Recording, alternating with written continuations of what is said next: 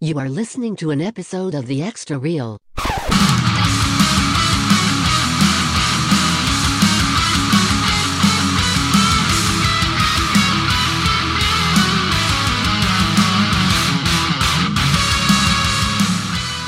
Welcome to The Decision Reel, where we try and fail to review movies of today and yesterday. This week we are looking at Batman Forever on the Extra Reel with guest Justin from the Epic Film Guys Brain Stew podcast. Yeah, that's right. Um, Epic Film Guys is the brand. Ah. Uh, been currently focusing in on horror for the last year, so it's kind of like a subsidiary of Epic Film Guys. It's a half-assed way of me being able to rebrand without totally rebranding and having new members on because most of our original team left within the last two years. So I re uh, did everything and uh, what's that word? Uh, grabbed a bunch of new dudes, some great dudes, to be a part of the new thing, and that's that's what it is. But I'm always going to continue to do Batman, so this is the perfect thing for me to be doing. Hell yeah, man. Well, we, in, you know, enjoy you definitely coming over here and guesting on our podcast here, The Decision Reel. Before we get too deep into it, I do want to say if you are enjoying what you're listening to, if you like what you're listening to, you can find us on our social medias, which is at The Decision Reel on Twitter, Instagram, Facebook, YouTube. Uh, we do have merch available if you want to help us out in any way. We have t shirts available. I think they're kind of cool, Randy. at thedecisionreel.com. Thank you. Look at that. You're welcome. He's helping out finally. He's figuring out things that we do here. I looked; it looks nice. oh, thank you. Thank It, you. it, it goes to a real site and everything. It's really It does. There is Yeah. an actual a real site. I pay Yeah. money for a domain name. I think I pay like eight bucks a year to have that. Spending money over here, but I, I digress. Again, we're looking at Batman Forever. This is a a guilty pleasure movie for me, hmm. definitely because growing up through the '90s, this was that I needed all the toys to this movie, and it wasn't so much the I need to see the movie, if if that makes sense. So like I'm I was born in uh, 88, so like at this point in time, I loved the first Batman movie, um, but I wasn't like how would I say it was it was a Batman movie. Like it wasn't anything like crazy to me because I was a child and I didn't understand it. So when this movie came out, it was bright and colorful and like I needed all the toys from it. Yeah, I think it's it's a totally different perspective if you were born before that and you got to experience Batmania of 1989, which uh, is most definitely my fondest memory from my childhood, in which I hold so near and dear to my heart that I try to relive it on every single day that I'm still living and breathing on this planet. It was such a huge event worldwide. You couldn't walk down the street without seeing a bat symbol somewhere. So after already experiencing that, you know, and then, you know, however many years later getting to 1995 for this, it's a totally different perspective when you're approaching this, and which I'll get to eventually throughout this episode for sure.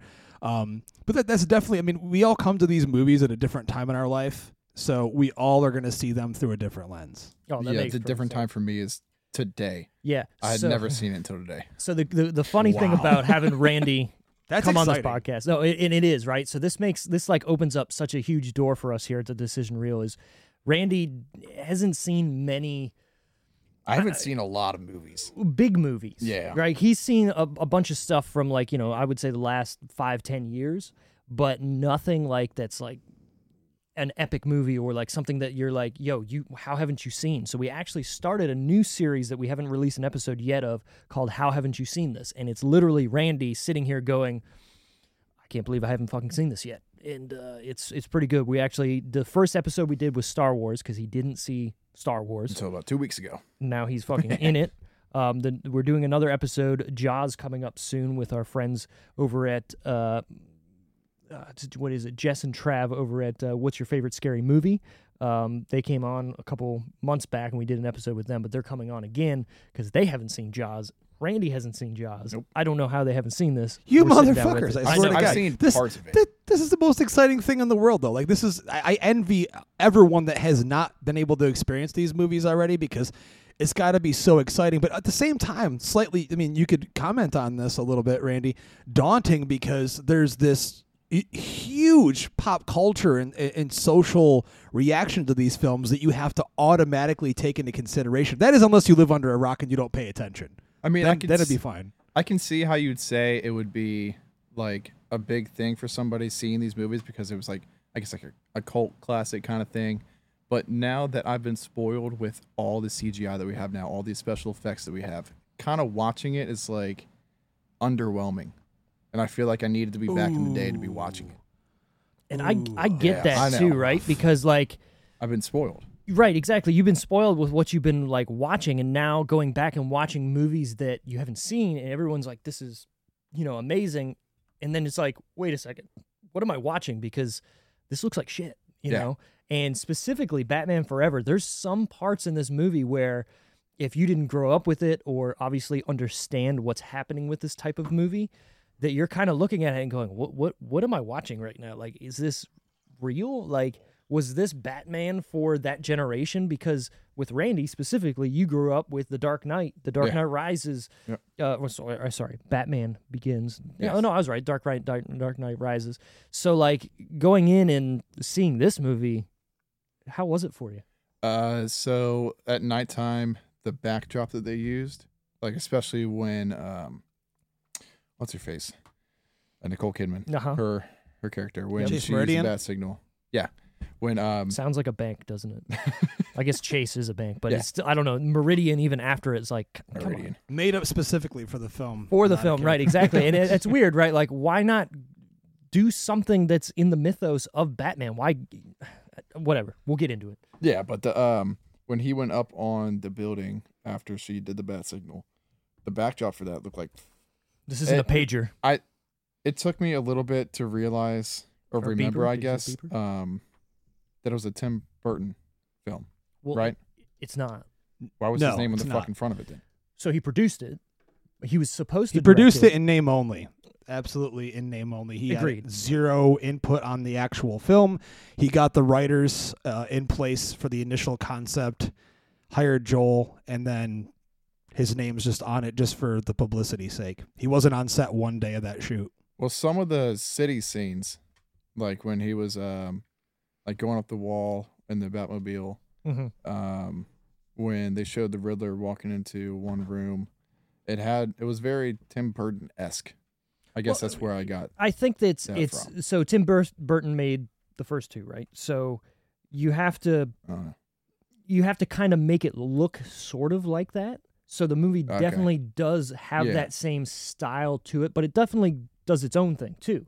Like this movie just looks so different than anything else that was going on at that time that that's why it definitely sticks out in my brain at least as like this extraordinary like movie where it's better in my brain than it is watching it back today, right?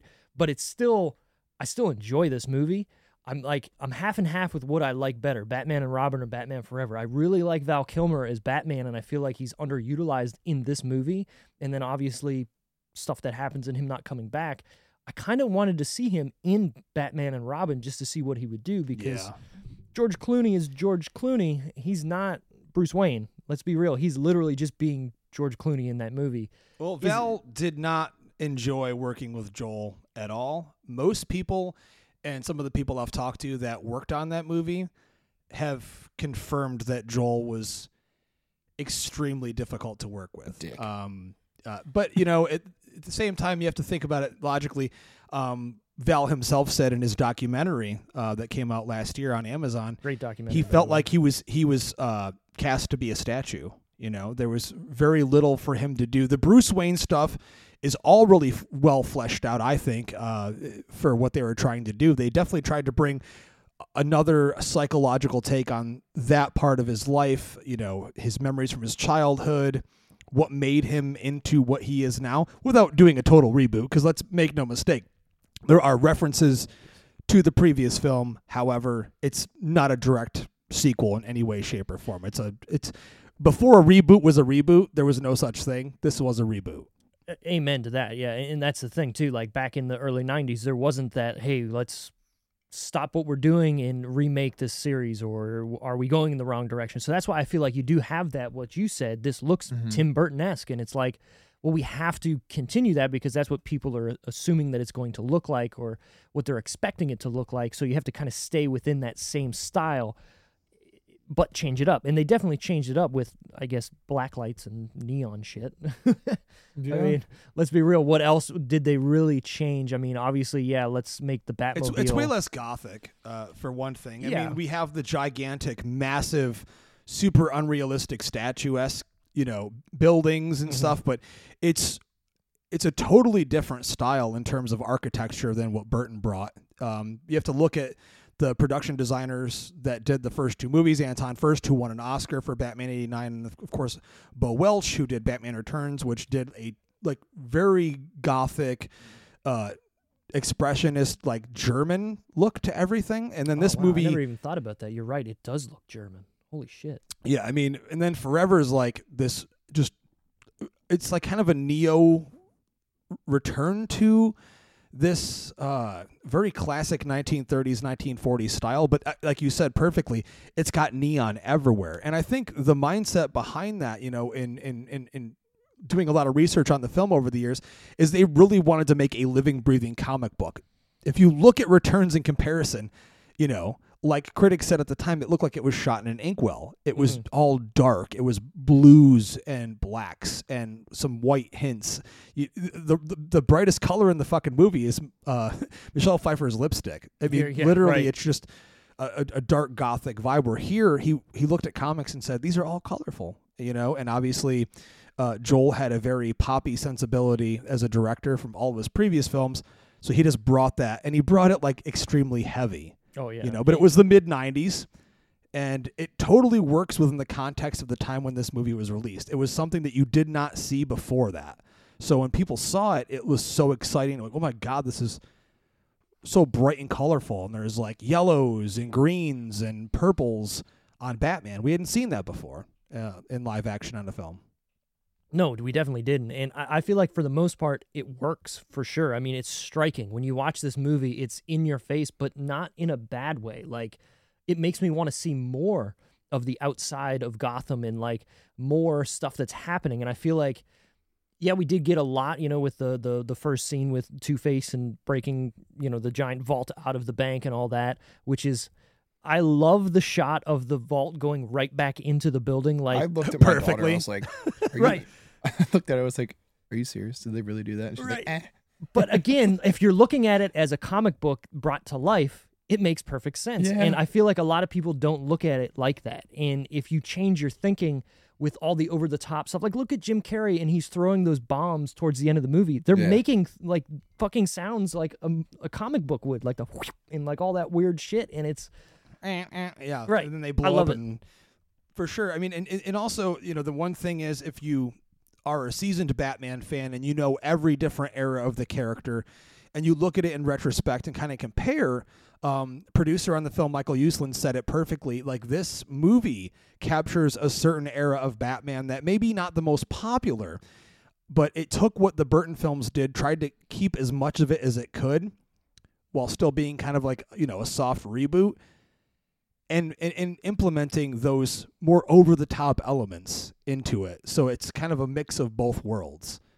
uh, yeah. and also, definitely. I mean, I- I'll also for sure, you know, due to the backlash of returns, tried to make this thing a little bit more accessible for all audiences, meaning children. What you said earlier about wanting those toys, Yep. that's the reason because Yep. they wanted to sell as much merchandise. I'm sitting here tonight drinking out of my French-made crystal glass that I got at McDonald's opening day beautiful. and I'm I'm drinking booze out of it on your show. So I mean, I I've like kept it. that shit for that long. That's that's how big that movie was for those reasons. Oh, it really was, and it went on for years too. Like they were selling toys forever, and it just felt felt like they would take a twist of one toy, change it just a little bit, re-release it, and do what they you know needed to Repaint do. it, yeah, of course. Ex- yeah. Exactly, and t- to me, as much as the the Batmobile in the first movie is the Batmobile, I, I fucking I I like this Batmobile, uh, minus the giant wing on the top that makes it like hard to drive under things. It's still. ah, I fuck with it, man. It That- looks so that, cool. That wing was kind of rubbery and it kind of bothered just me. I was like, it's a fucking car. right, going everywhere. I've everywhere. seen it in person twice, and uh, it is most definitely a thing to behold. Especially when you see it when they have the undercarriage like through the ribs, the lights on it. Yeah, It's extremely over the top, nowhere near being practical at all. I mean, it's way too long. That fin would get caught on so many overhead everything. fucking bridges and shit. But I mean, when you look at it, it fits into that world. You know what I mean? And I'll, I'll never forg- forget being a kid. And, and and I'll get to this obviously. The more we talk about this movie, I was such a huge fan of the first two movies. Huge. I was in fifth grade when this movie came out, ninety five and when everything was redesigned and looked different it was like i had to like take a few steps back and be like whoa this is not what i'm used to. This is something totally different. And it took a while to accept like this is the new thing that they're presenting to me as a kid. Like this is not i have all these toys already. I like the Mhm. sound of that score. I like the look of that batman. That is my batman. It's still my batman. Um but that Batmobile over time has definitely grown on me. I- again, it's by no means like a.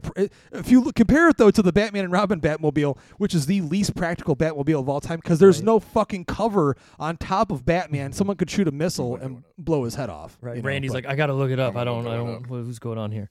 No, I've seen that one too, and that one is. I mean, I'm- I'm not going to talk shit. Just going to say it's most definitely like the weirdest looking huge boat of a car I've ever seen. Yeah, I, I will say that this was like the first type of movie that got me ready for change, if that makes sense. Like, not to get too Sure. deep into things, but like uh, watching these movies, the original Batman, and being like, okay, yeah, these are great, but should I be watching this? You know what I mean? Like, like you said, it wasn't for kids. Specifically, the second movie. I mean, there's so Definitely much was not for kids. no, I mean like just Danny DeVito's performance in that makes you uncomfortable as a, as a child and like then you get this next movie and it's so bubbly almost compared to it and you're all of a sudden like wow okay cool i'm i'm all right with this i like change i'm a kid and this is what i want to see i want to see bright colors i want to see batman doing stupid stuff i want to see a car drive up a fucking wall of a building for no reason whatsoever and then you no practical reason. Right. No reason at all. my favorite part of that yes That looks fucking dope, though. it does look dope but it's still stupid his head's I sticking mean, out yeah, of it right it's not practical at all. But, but my, sick. my biggest problem with the the scene about going up the the wall of the building they don't show what happens after that Like- like they did Yeah, have where does you know he go? a deleted scene that they wanted to do a rooftop chase No. scene Yeah, no, no, no. They just did it and, and assumed that the audience would be stupid enough to go, "Oh, cool, he got it down somehow. He's Batman." and you know what at the time i went that's fucking dope and i was in I didn't even think about it till right now. see Honestly, Right. it's like, I oh, mean, yeah, dude, what, he, I mean, you see at the end of the movie, he's got the Batwing, right? So maybe Yeah. he Yeah. went home and he's like, "I'll go get the Batwing," and then he's got like a chain that hangs down or whatever. Just picks it up, brings it I will say There's- the reveal the of the about- boat and the Batwing is one That of the coolest dope. pieces of cinema from the '90s. Just the way it's like, do we go by air, or sorry, by sea or by air? And then they By show the air. How about Batwing and it just lights up and it's turning and it's just hanging there like a bat. And I'm like, Also, how, how did he get it to hang up there like that? How does a how do you how do you fly a plane backwards to go up and hang like that? Is it like Uh, magnetic? it doesn't matter. It's But a it looks comic book fucking movie. awesome. It so who looks awesome, cares? You're a right. kid and you're like, dude, it looks so cool hanging there like a real bat and shit. And then Exactly. Robin comes down in his fucking suit. It's got nipples on a suit. I was very confused about the nipples on the suit. You got you got to have the room for the nipples to breathe, man. the nips are hard. Have you ever gone running He for a looked while? like me without the suit on. He didn't need all that room. he didn't need that room. You're right. This You're has been right. a, a discussion since 95 Right. about the nipples. and you know what? It's like I think it's time uh, not you, Put 'em Randy, on 'cause you just everything. watched the movie. But I think it's time for people to get the fuck over the nipples. All right, dude, it, it, they're there. They're have- part of human anatomy. They put them on the suit. Don't let it ruin it for you. The Panther suit, which is the only Kilmer suit that has nipples because the Sonar suit does not. You're People right. always forget that. Um, that he wears at the end, the grayish blue Yeah, suit. That one's Mhm. dope. I mean, It dude, is it- cool. it- if you're staring at the nipples, that's on you, dude. That means that you're that attracted to. You know, You're right. Why are you staring at nipples? Right. pecs. Exactly. Right. They were they were poking out. I have nipples, Just Greg. cut Could you milk me like it's yeah? Everyone has nipples. you know? exactly. So why wouldn't No they one be talks on the about the suit? massive Right. cod pieces, man. The cod pieces in this movie are even bigger. They're massive. It's Yeah, like no one's looking at those. No one's Just looking at the egregious ass shot either. That Oh no, I noticed. I was gonna bring that up too. Why, why was that necessary? Necessary? Of course, it's Necessary. necessary. You got to Well, show the t- ass. all right, guys, listen. Joel Schumacher. We know we know a lot about him, right? So we don't, I want to. say we can say without saying, right? Who knows a lot I mean, about. Okay, so let's bring it up because I know where you're about to go. Lost Boys, the fucking sexy sax man. Why is that in the movie? it's in the movie because he wants a sweaty dude playing sax with a shirt Tim off. Cappello with is amazing in that right. movie. Oh, he He's is. so iconic. Yeah, but also he has nipples, so maybe that's where he was like, "Look, I like them. I like them nipples, boy. we'll put them on the bat suit." And then everybody went, "Why would we do that?" And he just shows him this dude playing saxophone, and they went, I'm in. "You son of a bitch." And that dude still tours around now. He, my friend, just saw him last weekend doing the same shit, greased up, hair slicked back. Why not, playing though? the same shit from Lost Boys? He's my uh, buddy's, he's on. uh, my, yeah. yeah, my, my buddy, my co-host uh, Jeremy, his band opened for him like That's a few years ago. That's so. fucking sick. So he's on Cameo, and we honestly thought about getting a cameo from him to do like the intro to our show. And then I was like, you know what? That would be tight, but then I don't want to be known as the sexy sax man fucking show. But at the same time, I love saxophone. Like you throw You saxophone should in be. anything. I swear to God. right, I mean, I'm, right. I'm just telling you, it, it'd probably do a lot of great things for you. Best 150 bucks we could spend is just get the sexy sax man to do a quick little on here. Well, Randy would be a little uh, offended though because he made our actual intro song, and we it, could it put does sound pretty on good. there. Oh, we fucking could. Yeah. We send him the file. We say, hey, put some sax over top of this with what Wally was doing with the saxophone is vastly underrated. You don't hear saxophone, in any new music at all. dope. I mean, You I'm a don't- huge there- fan of like Yeah, 80s there's a music, synthwave. Y- Saxophone needs to come back in a big way, man, for sure. There, there's a band called Shredders, and they have saxophone, and it's amazing because it's like that new wave, you know, type of music where you know double bass everywhere, whatnot. But then they had the sax in there, and you're like, I can get down with this shit. Yeah. I love when sax comes out and like Sax is sexy, oh yeah. for sure. like rock songs. You bring the sax out. But I love when it's random too. Like you're not expecting the sax to come out, and all of a sudden you're like, oh, Yep. Maybe you're thinking it's going to be a guitar solo, and then Right. you get a sax solo Saxophone. instead. Boom. even better. Solid. Even better. Look at that. That's funny. No, so we're actually in a band ourselves together. I don't know if you can see off to the side. There's a whole bunch of drums over there, but I see the drums. Um, so we, I see them. They're there. No, uh, we're uh, we're in a band ourselves together. We do emo and pop punk music. We do covers. Uh, we play out in, I guess, the DC metro, The Southern Maryland, DMV area, um, and it's a fun time. So most well, so we used to have another guy on the podcast, Brent. He's no longer on the podcast. He's our lead singer in the band. Um, he just got busy with life and whatnot. It happens, right? But uh, we have a good time playing music where we can, and it's it's it's always fun. We need a That's sax amazing. player. Yeah, That's it really is. Yeah, fantastic to hear. You're, you're talking to a guy that spent the majority of his life playing in bands and booking bands and Oh, doing the music scene. So it's well, if you need a miss it. band to book in uh, where Virginia, there, we're looking There's- for. uh, Winchester. Actually, I did. I did see uh, there was like a pop punk show or something uh, downtown. I don't know how well it did, but I saw it was Mm. happening. So We've honestly we've had some pretty good success with uh, certain areas here. We're actually playing Tin Roof in Baltimore in November. Yeah, November fifth. November fifth. Um, we're looking forward to that because that's kind of out of our our area. Um, like I said, we're down here, in Southern Maryland, and we've seen we probably had one show out of probably 40, 40 at this point. Maybe I'm exaggerating, maybe thirty, um, where it wasn't you know people weren't into it that much. Um, but I, I think e- the emo pop punk era is going to be the new like 80s rock that everybody wants to hear in, in bars. for sure, Because it's I mean, old. it's funny. Um, you know, not that they're emo pop punk or anything, but my daughter, who is 18, and my wife are in Philly right now for My Chemical Romance. We're Oh, we're really big into shows and music and all that kind of shit. So I was just at like two shows last week. So yeah, hell yeah. I'll to give you guys a listen. I had no idea, so I'll Yeah. check it out. Well, well, so it's only covers, but we are definitely on Facebook. Hit or miss is what we're called. Obviously, after New Found Glory, one of their you know bigger songs. We've been told by a booker before, why would I book a band called Hit or Miss? And I went, well, you're missing the point. Oh, boom, boom. There it is. Yep, exactly. Anyways, Batman. Let's uh, talk about what it's about.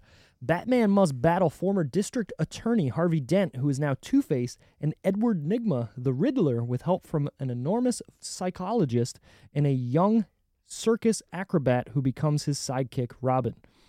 I said that wrong. Enormous. Amoris. Amoris. Yeah, yeah. Look at It's- me. I, I love those IMDb descriptions that some random person went on there and just typed in there. I love Uh, to grab them though because it always makes a good conversation when they don't. It's always well. funny. No, we've been doing that for years as well. It's always great. Um, yeah, I mean, he doesn't really battle Harvey Dent at all. You know what? You're right. Does he even No. see him on screen? I don't. he oh, and the in the very- beginning, in the, the beginning they do, yeah.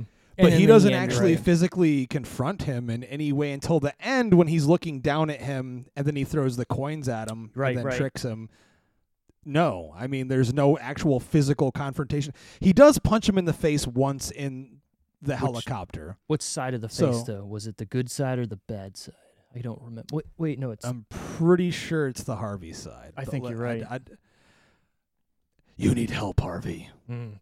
I want to say something though, and I always like the Batman animated series Harvey Dent Two Face look more than any other thing. Like, okay, cool, The Dark Knight did a cool, realistic version of it, but I always thought that like perfect line down the middle. Especially in this movie where they actually show it happening and they show him put like the file up, but there's no fucking way it's gonna be a perfect line. Like, you know what I mean? Like, make it a little jagged or something like that, or maybe half of his nose is fine or it's not. Do you know who did the makeup for Two Face in this movie? Uh, it was uh fucking Rick Baker, right? It was. Yeah, and he, I think he had the uh, the eye bulge first, and they said no, we're not doing it because this is for kids and we can't have it fucking crazy. Um, Rick Baker is one of my favorite uh, special effects makeups guy. I mean, you look at Werewolf uh, London, amazing work. I mean, that's ingrained in my brain forever. That just the snout coming out and the So- fucking the fingers just American Werewolf in London. What? Nope. Never seen American Werewolf. Add it to the fucking list. God damn. I think we're at 20 One now. of my top 20 ten movies? favorite movies of all time. Yeah, I mean that movie is. It's funny too because you can watch that movie today and it still hits the same as it did when it came out. Where I don't think Batman Forever does. I think. Ba- well, you know what? It's it's it's. We can ask Randy, I guess. Well, yeah. I mean, you have to think of it this way. And I, I'll, I, ha- I hate being that guy that's old. That's like, how old are you? Yeah, but, you know, mm, age age does come into consideration in these Right. conversations. So what you had said earlier that you were spoiled, I feel the exact opposite. I was spoiled because I grew up watching movies with practical effects. So I got to live and see CGI flourish. Mhm. Terminator 2 for the first time, Amazing. Jurassic Park. I lived through all of it so I could tell the difference between the two mediums and then seeing every huge large tentpole movie and seeing how they were growing it and, you know, how the technology was expanding. I'm at the point now where I'm way more about going back to practical effects. Like I'm not a huge proponent of CGI unless you absolutely need it. Like for me watching these huge comic book movies today, it can be jarring because Oh, I no, know what they're yeah. doing. I know it's all green screen. It's not the same thing. Whereas, for example, Batman Forever, some of the CGI obviously is going to be dated. It's 1995, right. but they used it only when they absolutely needed to. Other than that, they got stunt guys doing stunts. They have real explosions. They have real cars doing shit. It's not. They have actual practical gigantic sets that they built for the city.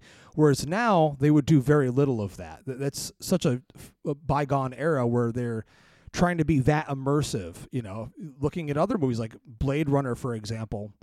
It, when people try to do it now, uh, Denis Villeneuve's Dune, people don't react to it in the same way that they did back then because they're so used to seeing, oh, well, that should look like that. Well, they're used to what looks like a computer screen Exactly. behind them. I mean, and, and it, it, it never takes me out of the movie. For example, um, Avengers, any of them, any of the Mhm. Marvel movies. I know all those fight scenes are done in CGI, but it doesn't bother me at all. I just prefer when it's blended and the filmmaker is able to do both. It just never happens Yeah. anymore. It's very rare. Well, yeah, and the biggest thing too is well, now I can do whatever I want. Whereas it's okay, how do we make this scene work, right? So, like, take Batman Forever, what we're talking about. There's a scene in which they show right when they're going to the circus. They show that shot of the circus and the city skyline and everything. You know it's fake. It's a matte painting, possibly matte or painting, yeah. whatever. Yep. But it adds something different because now you have to show where they are without going crazy. You have to just show a set piece. Where nowadays, if you made that, it might be a flowing shot through the city and something crazy that doesn't look real, and we know it's not real, so it takes you out of it a little bit. I'd rather go back to that matte painting of this is where we are, this is what we're doing. It's just an establishing shot. We don't need to, you know, that's the thing. I, uh, you're totally correct in saying so. It, so many filmmakers today you know, i i- it's that line from Jurassic Park. They're, you know, whatever, whatever it is. Jeff Goldblum says they're so preoccupied whether they should, whatever. You know what I'm going with. Right. It's it's they do way more than they should be doing. Mm-hmm. Like we don't need that much more than just an establishing shot of the hippodrome, for example, which is just a zoom in shot on a matte painting. Enhanced by CGI, of course, but just enhanced. Exactly. It doesn't need to You be know. taken over by CGI. And we we've actually talked about this on the uh, I believe the X reel a couple times of directors kind of changing the way they do things because of certain things. So or how would I say? Uh, we talked about Christopher Nolan, even. So here we go, relating to Batman. So his first couple movies, obviously, he's not a big guy. He doesn't have a big budget for everything. So he has to do stuff where people are telling him yes or no to certain things. Well, now when you have successes, you obviously can do more. And there's not a lot of people around you that are saying no. They're saying, yeah, yeah, yeah, that sounds great. Do whatever you want. Yeah, yeah, yeah, yeah, that's great. So you don't have somebody reining you in when there's not a great idea. When you're going, well, I think Tenet's going to be a great movie. Let's do this, this, this, this, and this. And then all of a sudden, the movie is not good because there's no one there beside you saying, Are you sure that's a good idea? Or, No, we can't do this. We don't have the budget for it. So you get a movie like Tenet, like I'm saying, where is it a good movie? No. But it does it look beautiful? Yeah, it's Christopher Nolan. I mean, that that question we would have to dare say would be a subjective, objective question. However True. you want to put it, very true. depending on the individual. I saw that movie opening night, and the person next to me loved it. The person next to me hated it, and I was just like, eh. Right. You know, it, it all depends. But no, I mean, Nolan's always been a practical guy. I mean, you know, for sure. the best stuff from the Dark Knight trilogy is all real shit that they did. All in the camera. practical sure, yeah. stunts, the model work. I mean, he is literally the the newest young filmmaker to be a huge hit in Hollywood that reverted back to that, especially in Batman Begins, where they're no, we're Mhm. gonna jump a real Mhm. Batmobile for real. That's what we're fucking doing. We're gonna jump it and we're gonna have it hit this ramp and so no one was doing that at that point and he was already sick of that. So it's exciting to see a filmmaker still doing that. Now, of course, Tenet, you know, it is what it is. There's some really awesome practical, like stunt work in that movie as well. But fuck, fuck all the rest of that. The sound design of that movie, another story altogether. Somebody's mean- yelling at the screen, but you can't actually hear what they're saying. Like, I'm on. like, dude, all I hear is gunshots and loud Right. rumbling. Please stop. I can't tell what you're saying. Um, but I mean, when you look at Forever, though, I mean, for sure, I, I feel like even more than any of the other Batman movies. I mean, clearly, when you look at the soundtrack, "Kiss from a Rose," "Seal," I mean, Oh, dude, don't even get me started. That's like that's Seal. that is the '90s jam for me. Is Kiss from I a Rose. I love it. Oof. so much. Yeah, and it was written was- before the movie was even out, and they just heard it and said, "We're going to use that. We're going to do a video." Joel Schumacher directed the video. It was the biggest hit of his career, and if you ever see him anywhere, Oh, the he's- only fucking song anyone's going to ever ask him to play is Yep. that song. Because why not? There was actually a cover that uh, um, like a hardcore band did of that, and it's amazing. Like it's it fucking hits it, and it does it kind of perfectly. Throws double bass in from my boy Randy over here. Um, really good. I can't remember the band name, but it probably came out like five or eh, maybe a little bit more than that. Um, but if you find it, you'll have to send that shit to me because I'd love Yeah. to hear it. No, it's really good. It's uh, my wife actually sent it to me a while ago, and she's like, "Yo, this is this is my jam." And I went, "My jam currently is the original Kiss from a Rose, but this is like, oof, all right." And they do a couple like stops and starts in it, and it's all right. So before we move on, I would like to say I would like to see Okay. some actual explosions going on, not just all the CGI stuff. I enjoy that stuff, but just having a real explosion happened, that would give me the wow factor in a movie, like you were saying. Like it take it doesn't take away per se, but it but it does. You know what I mean? So you're saying if you're adding a CGI explosion, you're like, "That's cool," yeah, but like I I've can seen see it. it. I Right. probably saw that in another movie. Right. Well, I mean, the good thing is we reviewed Independence Day, right? Obviously, miniatures with real Yeah. explosions on high speed film, and it looks great and it holds up today. Why does it hold up today? It Because does. it's, it's It fucking does. real, right? Like, Yeah, okay, real. yeah, it's miniature, but it still holds up. And you look at, I hate to always bring Lawnmower Man up, but you watch Lawnmower Man and they're like, hey, this is great CGI for the time, or fucking the Power Rangers movie. They thought that was good to do. Oh my God. I trash. want, I want. So I don't know if you watch a lot of YouTube. There's a channel called Corridor Crew, and they do a lot of CGI stuff. They've redid the Mummy Returns. Is it Mummy Returns? Yeah, the second Mummy, Mummy Returns. That's that's the one. Yeah. Yeah. So they redid the shot with the Rock coming out as the Scorpion King that looks like shit. They redid it and made it look as best as they could. Uh, I want them to take the Power Rangers movie and do it what it should look like and do justice to it. Um, That'd be sick. They, they, Yeah. they had a whole thing planned for the end of that movie where it was going to be stop motion.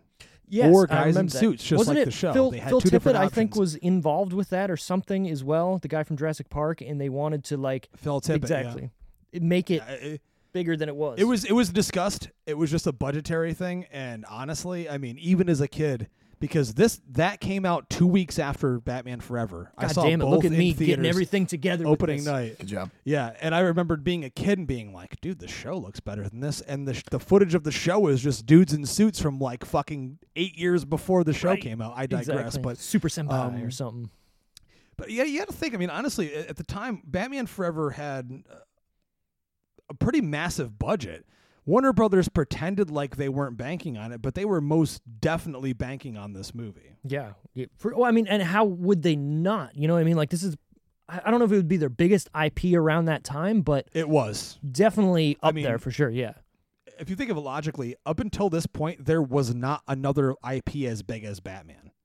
If, if you can guess one, I mean, we didn't get X Men and Spider Man until the early 2000s. Right. I'm just thinking So- Warner, Brothers, like in that era, what what is there? I mean, there's obviously they got you know some smaller movies here and there, but nothing like Yeah, no, no studio up until this point. I mean, Star Wars had come and gone, so logically Right. there was no other IP even remotely close to the Batman movies at this point. I mean, Jurassic Park had come out, we hadn't even heard anything about a sequel yet. So, I mean, Jurassic Park notwithstanding, because Batman Forever actually broke Jurassic Park's record for the opening weekend. So, right.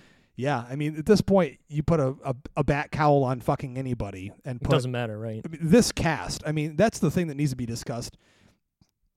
The most out of this is they gr- Joel Schumacher's like, I want all the most popular actors.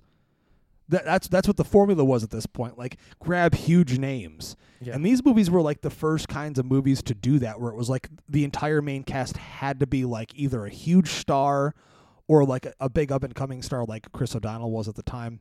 You know, Nicole Kidman, not necessarily a huge star at the time, up and coming star.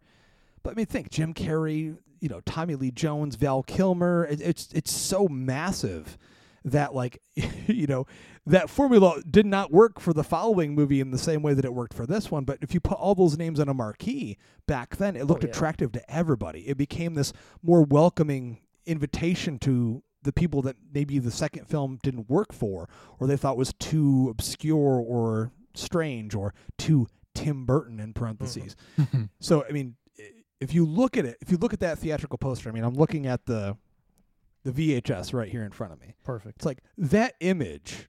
This Perfect. poster was on my wall in '95 before I even saw the movie. That image alone, you're like, whoa! Look at all those pretty people. Why would in, big- in ninety in ninety five? Why would you not see a movie that had Val Kilmer, Tommy Lee Jones, and Jim Carrey in it? And I'm not even Jim talking Carrey, about everybody yeah. else.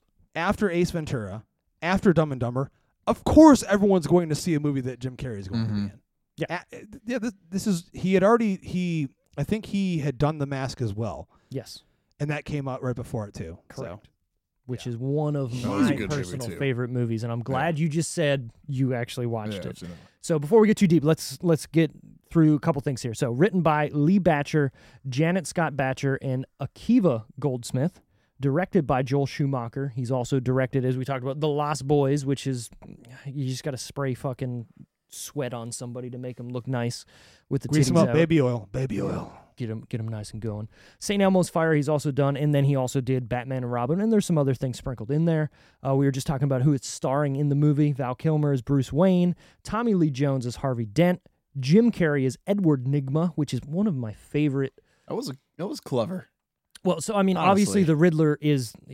Let's be real. I if you if you're going back deep, he's been in the comics forever. The original TV show. I just love the name of how you get to it, like Nygma. What's a what you know. ah, It's so good. We got Nicole Kidman as Dr. Chase Meridian, which is a fucking bank. two banks together. Chase Bank is a bank in America, Meridian is a bank in Canada. So now you're getting two banks Oh, together. that's and that's why I'm about. like Got it. staring at it like Chase Meridian. Get the fuck Yeah, yeah, okay. come up with a better name. And Yeah. again, as Justin was saying, she was made for the movie. Her character was. So she wasn't in the comics. She wasn't was in just- the old TV So show. could the movie have been done without her? I I kind of agree. I think it, she doesn't. She plays a part. Obviously, she's the love interest, whatnot. I always felt like there was shades of Harley Quinn in here, but Harley Quinn wasn't even a thing at this point because she was made for the animated series. We're talking about Nicole Kidman as Dr. Chase Meridian being. Does she need to be in the movie? I don't really think she does, and I always thought there was going to be like a, a subplot of her being a bad guy because it felt like they were kind of pushing that narrative, and then it never really kind of came to fruition. So Mhm. I feel like, yeah, she's there as a love interest, but nothing else. You know what I mean? Like, yeah, she's giving him psychology and like deeper understanding of his backstory and, and like all this stuff, but I just feel like the movie doesn't need that. It doesn't need. I don't need every Well, movie to I have mean, a love interest. Yeah. there's there's that whole thing and I'm a huge proponent and supporter of the Schumacher cut movement that has made its way onto social media and in headlines in the last 2 years. Akiva uh, actually has gone on record and said that his original idea and the original script in which was shot there is a different cut of the movie. It's called the Schumacher cut that we're supporting the release of and hoping Warner Brothers well we were hoping Warner Brothers was going to do something with it until the recent shakeup at Warner Brothers, and now we're pretty sure it's not happening. But I'm, I'm still going to do the whole spiel about it, though. Do it. Um, there was this darker, more complex, psychologically driven version of this film, and having a psychologist as his love interest made total sense to the story. Now, of course, I agree with that for sure. if we had two previous movies with love interests, every comic book movie ever since the first Superman had a love interest. So it's at this point it's a given where it had to be a thing. In comparison, uh, for the sake of mentioning it, with Batman Begins, Christopher Nolan didn't even want a love interest. Warner Brothers required it, so that's why they wrote Rachel Dawes into the movie. Right. But with Forever, obviously, there, there, that that sexiness to the movie, it's very sexy. Um, there's so many homoerotic undertones to it as well. the bat So butt. There's g- he has to have that romance, or else I feel like at the time, studios felt like female, uh, you know, audiences would not react or connect to. And you have a leading man as fucking stunning and beautiful as Val Kilmer as Batman with those lips and shit and those eyes. that man, that man's He's a sexy. gorgeous dude. So, so you kind of just have to have that. But I find their interaction to be, I mean, touch his i- back it's as good as was allowed to be. Oh, yeah. But I, I agree with that for sure. Like it's it's that weird thing where you're right, studio getting involved and meddling with what the director wanted to do or what the story was actually going to be or the writers kind of came up with and then it's like I get a studio saying, "No, no, no, no. You need to do this because do you want a budget? Do you want a movie? This is, you know, what we're doing." And I feel like Warner Brothers have have been one of the bigger studios to always do that. You know, look at if we we're going recent, the fucking Batgirl movie. You know what I mean? Like the new regime coming in and saying, "Well, I we're gonna we're gonna we're gonna movie. cut." Well, you're not gonna see it because they just had a fucking funeral for it and showed it to everybody who worked on it in you know closed doors. But I'm saying Warner Brothers has always felt like that that studio that went, "No, we're gonna make a movie this way because." I'm saying we're going to do this, or I don't like your your thoughts on this, so we're going to do it this way. And even with you know Christopher Nolan doing his, he was doing the same stuff, like you just said with Batman Begins mm. about I don't need that. Well, no, too fucking bad. We're going to do this, so you're going to add that fucking character because we say you're doing it. yeah, I mean, you could make the argument, like you were saying, that Chase Meridian makes. I mean, has really no impact at all. But I feel like the scenes between her and Bruce are great. I, I I always loved that scene when she invites Batman over, basically to fuck. To Make no fuck. mistake, Yeah. that's PH what it is. fuck. She's dude. She's naked, dude. She's in the sheets. That's a fun fact I read is she is actually naked under the sheets. Like why? What does it matter? Um, we got to see the nipples because it's Joel Schumacher, obviously, right? He wants nipples everywhere. There's no nipples. What? they Trust were me. they were there, air quotes, they No. were there, right? Because she was actually naked under those sheets. Gotcha. Were they silk sheets? I don't remember. No, They were look just like normal. silk sheets. Just Right? normal. Hmm. Yeah, I think they were just normal sheets. Well, Maybe they were 1200s their flowing at crown. least. They looked. You're right flowing because the me. the doors were open because she wanted Batman to come in and give her the pH. Fuck. yeah, Yeah. she wanted the dick. I know, whatever. Anyways, we also got Chris O'Donnell as Dick Grayson or Robin. Uh, we got Michael. I I always don't remember how to say his last name. Is it Go or Goo? Is Michael Alfred? Goff. Is it? Yeah. See, I never know. And yeah. and then uh, you see, I'm terrible with words. I don't know how to read. Uh, we also have Drew Barrymore in here as Sugar. I know. You don't like Drew Barrymore in this? I felt like could've her her. in this in Wayne's World Two is where she looked the best. Is it Wayne's World Two? I mean, she definitely looked the best in this one. I just don't like her that much. I don't know why. Something about her face. I mean, I get it. I get Rough. it. I get Rough, but- dude. know. Rough. She's not gonna hear it. It's fine. She's not gonna hear this. How funny would it be if she's like, you know, let me listen to some random podcast. Oh, Batman Forever. I was in that. Let me see what these people Yeah. say. What's this son of a bitch? Where do they live? I'm gonna get them. Batman Forever is rated PG-13 for strong, stylized action. I feel like there could have been something else said about it. Maybe sexy butts, Sexy butts, nipples, nipples. right? Large cod pieces. Large, not okay-looking cod pieces. Large cod pieces. Large. We want everyone to see that. I Runtime on this extra motherfucker is 122 minutes. Eh, it needs to be that. You're you're looking at a a, a giant feature film where you want stuff to happen. You don't want to come in for 90 minutes for Batman. You want to be there for a while. And I will say, like I said earlier, I really like this Gotham. I really like what it looked like. I wanted to be in it a little longer. I feel like could have been a little shorter.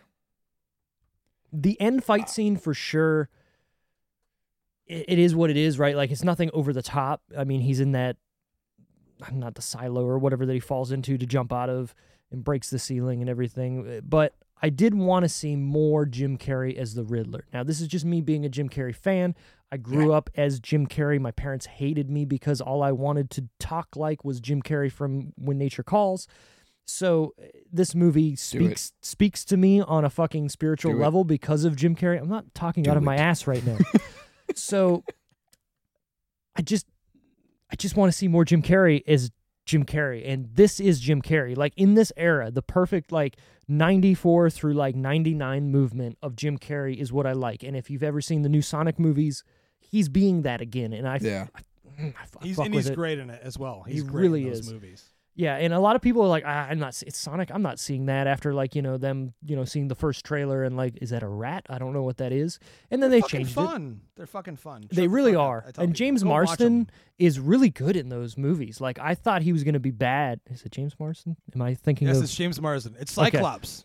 I'm thinking Red Dead Redemption for some reason. Jim Jim Marston. I don't know. Whatever. Video games, but. He's great in those movies as well, and you didn't think he had that like charisma to him. And I've watched him in Westworld, X Men, like you said, as Cyclops, and like he always plays that stoic kind of serious guy.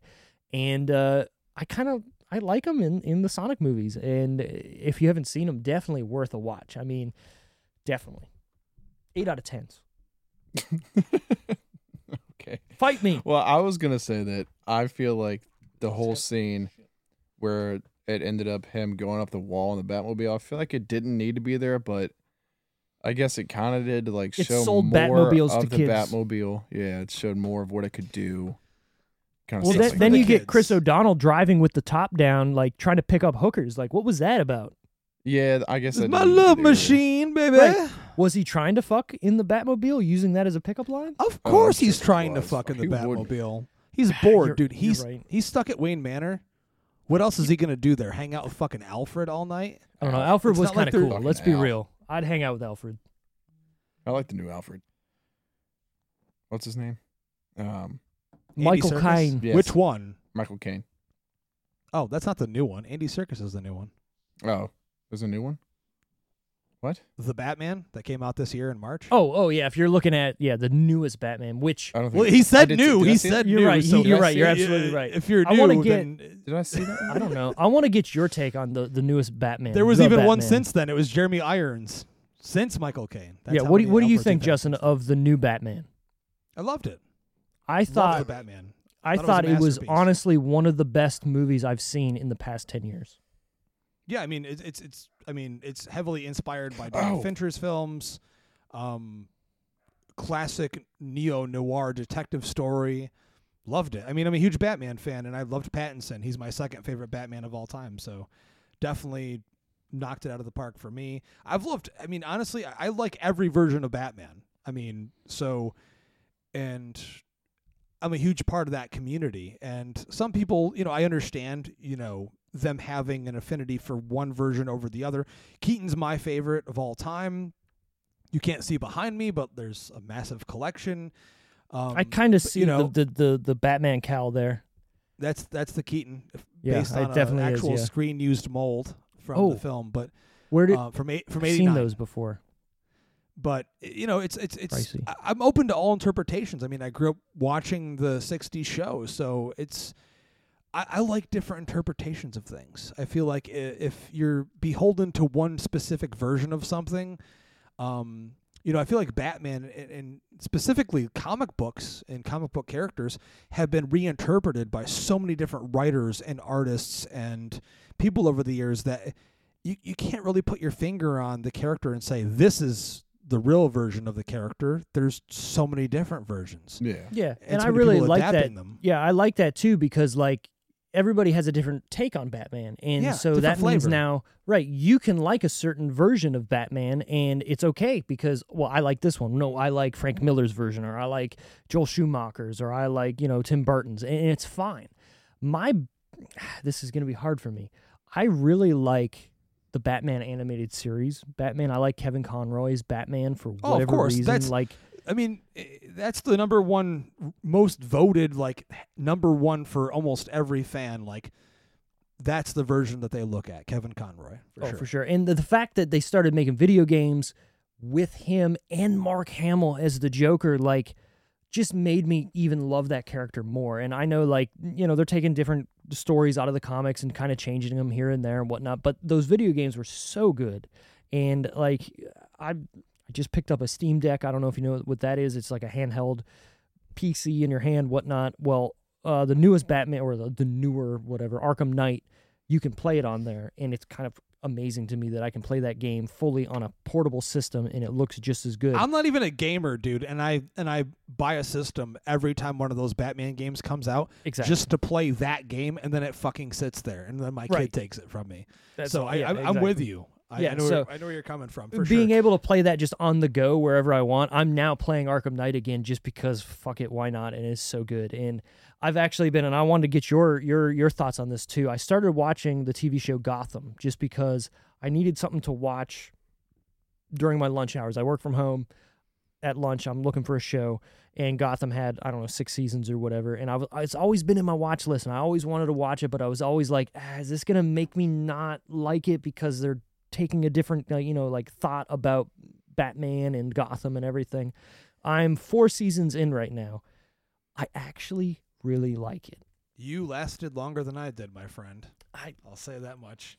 I'll say I I, was- get I get why I you would get out of it. And I mean, it, it, and this is this is the part about it too, as well. Is it's it's okay to like admit that a certain version of you know their take on a character didn't work.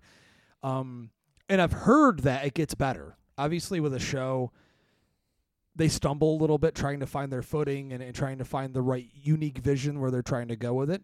Um, so that's great to hear that you're enjoying it. Maybe someday on a rainy day when I'm like, You have nothing I've- else to do.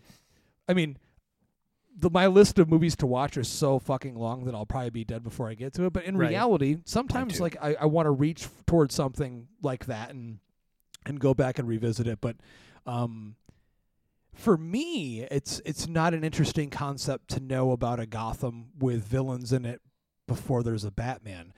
Um, but then Joker came out, and I was like, okay, this is a, a, a solid one-off, interesting kind of throwback to the old Scorsese era, you know, Taxi Driver, if you will. And um, I definitely don't give a fuck about the sequel they're doing at all. Well, so I was like that But- too because they're just like, okay, we're getting a sequel. I was like, ooh, and then they're like, but it's a it's a musical, and I was like, uh, Which I don't mind. I don't mind that. I just if you watch that movie, there's for me at least uh, thematically, there's Mhm. nowhere else to really go. But again, we're going off on a tangent here. It's, It's, just all good. it, it- when it, when it comes to this character, I feel like, for example, Forever, it, it- puts a nice green bow on, on the end on the package and says, "Here you go. Here's this thing. Right. It's one specific story, one specific version, and we're gonna hand it to you, and you're gonna." ingest it and you're going to enjoy it and then what you're going to do is you're going to go to McDonald's afterward and you're going to buy the happy meal then you're going to buy this glass Mm-hmm. and you're going to drink out of one of these cups mm-hmm. and you're going to buy the toys at Toys R Us. You're going to buy the video game, even though the video game was literally the one of the most fucking difficult, pain in the ass video games of all time. By the way, I downloaded it and I have it on that Steam Deck, and I've been playing that as well. It is so fucking hard, and I hate I'm pretty it sure because Acclaim did that game, the same people that did Mortal Kombat at the time, right? Yep. Yep. So it, it it looks cool, but it's fucking hard. Um, yeah, it really is. I was actually at this place. It's called E Starland uh, on the weekend, and it's an old school kind of like you can buy any type of video game from there. Whatnot, you can trade in your games, what and, and, and everything there. I was walking through the aisles, Sega, uh, C, or not Sega City, Sega Genesis era, and they had the Batman fucking forever, and I was like, ah, do I need to do I need to physically own it? You know, like do I need to have it on on the actual Sega? Even though well, I do have a Sega, and I was like, ah, let me see how much it is, and they wanted twenty bucks for it, and I was like, if it was like ten. I would have walked out with it only because I at the time I have the Steam Deck and I have the game right like I can play it whenever I want. So I actually I probably should have fucking bought it. Just to yeah, you should have. Yeah, I If it was if should've. it was like a hundred bucks and I had three drinks in me, I'd be like, yeah, give it to me. Yeah, and it, it was it was in the case too like it had the perfect case to it it was wrapped in plastic it looked good and i was just like mm, i already have it and i'm playing it and i fucking hate that i'm playing it because it's so hard and that's pr- if i didn't play it i probably would have bought it but because i was hate fucking it as i was staring at it that's why i didn't buy it Yeah, but now At least you don't have a good a good a good reason for that, though. I for guess sure. you're right. Yeah, I don't know. Whatever. Anyway, so Batman Forever was released on June 16th, 1995. That's actually my birthday. I wasn't even born yet. That sucks for you, but I was. That's my birthday. Not in 1995, obviously. I was born in 88. So I'm a little older than Randy June here. sixteenth. June 16th That's what you're is my birthday, is I what think I'm saying. we yeah. all got that. I'm just making sure for the Okay. people playing at home that they Yeah. understand that. We got that. You're a little bit older than me. I think A little. Uh, it's been A little. made known. And, Right, and, and and of course, multiple you, times. you you invited the the old ass fucking dude that was born in the early '80s to come on to make me feel even older than I already am. Hey, look, I was in the 80s too, so we're we're, we're close. I'm sure you're like 82. Yeah, you're Oh, you're, at you're that. digging around the right area. All right. I saw the movie opening night. and, you know, you know um, what? I feel like I did too. Like I, I, I remember wanting to go and see this and like begging my parents. It was either this or Batman and Robin. I don't remember exactly. It's it's hazy. Let's be real. In the '90s, everything's hazy, and I just remember going like, "Yo, I need to fucking, I, I got to see this Batmobile." And I feel like it was this movie because I don't like the Batmobile for Batman and Robin, but the Batmobile in this because it glowed blue. I was like, I need to see this on screen tonight. It was pretty. Yeah, I'll dope. never I'll never forget because my grandmother went with me and she was so special to me and she was so excited for me and I remember she ordered out of the catalog, the Warner Brothers catalog, um, the Batman Forever T-shirt and it came in a plastic. They're on eBay right now. You can look them up and find them. It it wasn't like a Batmobile where the wheels turned or anything, but it was like a mold of the, new Batmobile, and you opened the top and the T-shirt came out of it. It was That's really pretty cool. That's she got that for me for the opening night and whatever and she went with me and my dad and my sister went and I actually just revisited um upstate New York over the summer and went to the theater where I saw it. It's a historic theater. That's awesome. They've never updated it ever. That's that's it actually still looks identical. So I went and sat in the exact seat. Where I sat for this movie and just like sat there and kind of like it brought back so many memories. Obviously, if you're born during the 70s, 80s, 90s era, nostalgia is a huge part of your Big thing. life. Big thing. You know, Yeah, that's a. I don't understand. How do you remember where you sat? he probably got the stick, the ticket stub. here's the thing. Here's the thing.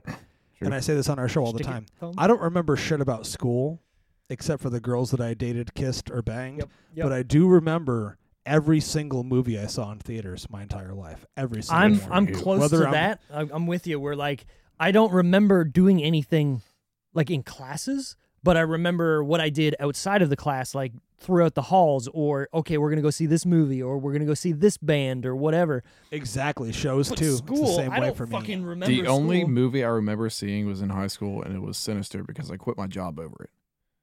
That's the only. I don't remember what I did All at work two we weeks got ago. a lot to unpack here. Why the fuck would you quit your job over a movie? I was working at Subway. I was getting like five hours a week. I was. My friends were going to see Sinister. They're like, "Look, we're going tonight." oh, so you're like, well, I'm fucking going too. Yeah, and they didn't let you and off, I and you just quit. yeah, I just stopped showing Dude, I feel like you made a right, the right Decision. choice there. Sinister 100%. an amazing 100%. horror film. yeah, it was great. Were you a sandwich artist at that time? Yes, it was. Okay, so do you know about the V cut? No, You're not a sandwich artist then. Back in the The 90s, fucking- Subway used This to was cut in their subs. 2011. I don't dumb care. If you're going to call yourself a sandwich artist, you need to know all the backstory of Subway. fuck that. Oh, because You're not a sandwich artist. That's why you quit. He called me a bitch because I cry when I cut onions. Subway used But You Steve, how do the you know this? How do you know this about this? so back okay so backstory i used to i grew up in canada and uh, i say this Oh, to every no. podcast and people call me out but canada was now, a little now I know. Now I know why you sound like that. there you go i got i got the like uh all right there buddy fuck yeah there bud it's about time um anyways I wish you still talk like that. my parents do i don't i could. I could wish you I, did too. I can turn it on and off, right? Like it's fucking crazy there, but I don't fucking know there. Uh, but so growing up in Canada, we're a little behind the times with certain things. I get called out all the time, like, where were you fucking living? It wasn't behind the times. No, it fucking was. So Subway, we got the V cut until like '99. So the V cut was a different cut. So instead of cutting straight through the bread and you just open it like this, they would cut a V cut in the top. So then the entire bread would come out. So when you place the meat in it, it made a V into it, and then you put the, the shit back on it. Google it right now, and you're gonna be like, Wait. "What the fuck?" I don't. What? I, honestly, was I don't so know much better. anything of what you're saying, but hearing you describe it is making me somewhat aroused. It's so much better because think of it. Instead of sticking the fucking meat into the side of it with a C cut, where it's kind of coming out, Yeah. it's laying in to the bread. laying evenly meat on other into the side. bread. the way Oh, that you're so describing it, with lengthwise. Right. Yeah. Well, no, not Putting lengthwise. Just there. so you would cut a V all the way through the bread. Like through the length of it. Correct. So the top would come off, and it would look like an upside down V, or the up so the you just the pick the top up, put the meat, and put the top back on. exactly, and it would. So you're saying in it, it would like look a like a V, and then you're Exactly. putting meat. Okay, V V and a meat. He V- sees what's V. going on here. It works fine. Okay, No. we're gonna get to budget time. Uh. What do we think it costs to make Batman Forever in ninety? I guess it would be like 94 or ninety three when they were It making this movie. What do we think? make- We're gonna go to Randy. 100 million. What'd you say? Reportedly over around 100 million, all in all. But But what do you think, Randy? It is the actual number. What do you think? 102. 102. The actual budget is 100 million exactly. I'm sure it's some change, but that's what it's reported as. You know, it's a good thing costing. he said something. Right, I was 'cause gonna go with like 80. well, he's still not a bad guess, I would say. So, what do we think box office? What do you think it made overall? Do you want me to give you a, Uh, a hint with the opening weekend numbers, or do you want to just go in No, fucking I'm gonna blind? Fucking guess. All right, he's gonna going. do it. Randy's going to go in blind, and then So we'll go to you, everybody, Justin. everybody wanted to see the new Batmobile. Right. I wanted to see the new Batmobile. All right. Um. Well, uh, fuck. Overall, 220. 220. 220 million. Yes, sir. That's my final answer. I'm sure you probably know kind of where it's at. What do you think? Oh, I mean, for sure. Yeah, it's uh, it's it's around there somewhere. I, I know that the the opening number for the first day or first weekend was like 52. Um, I, I'm of the mind it's like the the total box office for everywhere was around 340 million, but I could be wrong on that. I don't know. So opening weekend, you're right, fifty-two point seven million dollars. Overall box office, three hundred and thirty-six point six million. Shuck. That's a lot for What the fuck did I nineteen ninety-five. What I you said? shuck. You said shucky ducky. I don't know what is that. The fuck? You this guy. uh, what's that mean? We're gonna find out. What does it mean? I think I was trying to say shit and fuck at the same time. Shuck. Shuck. This is a new word that needs. You should probably put a patent on that right now. I We should hashtag shuck. If I just added If an no one's S done it to yet. there, it would have been shucks. Ah, shucks.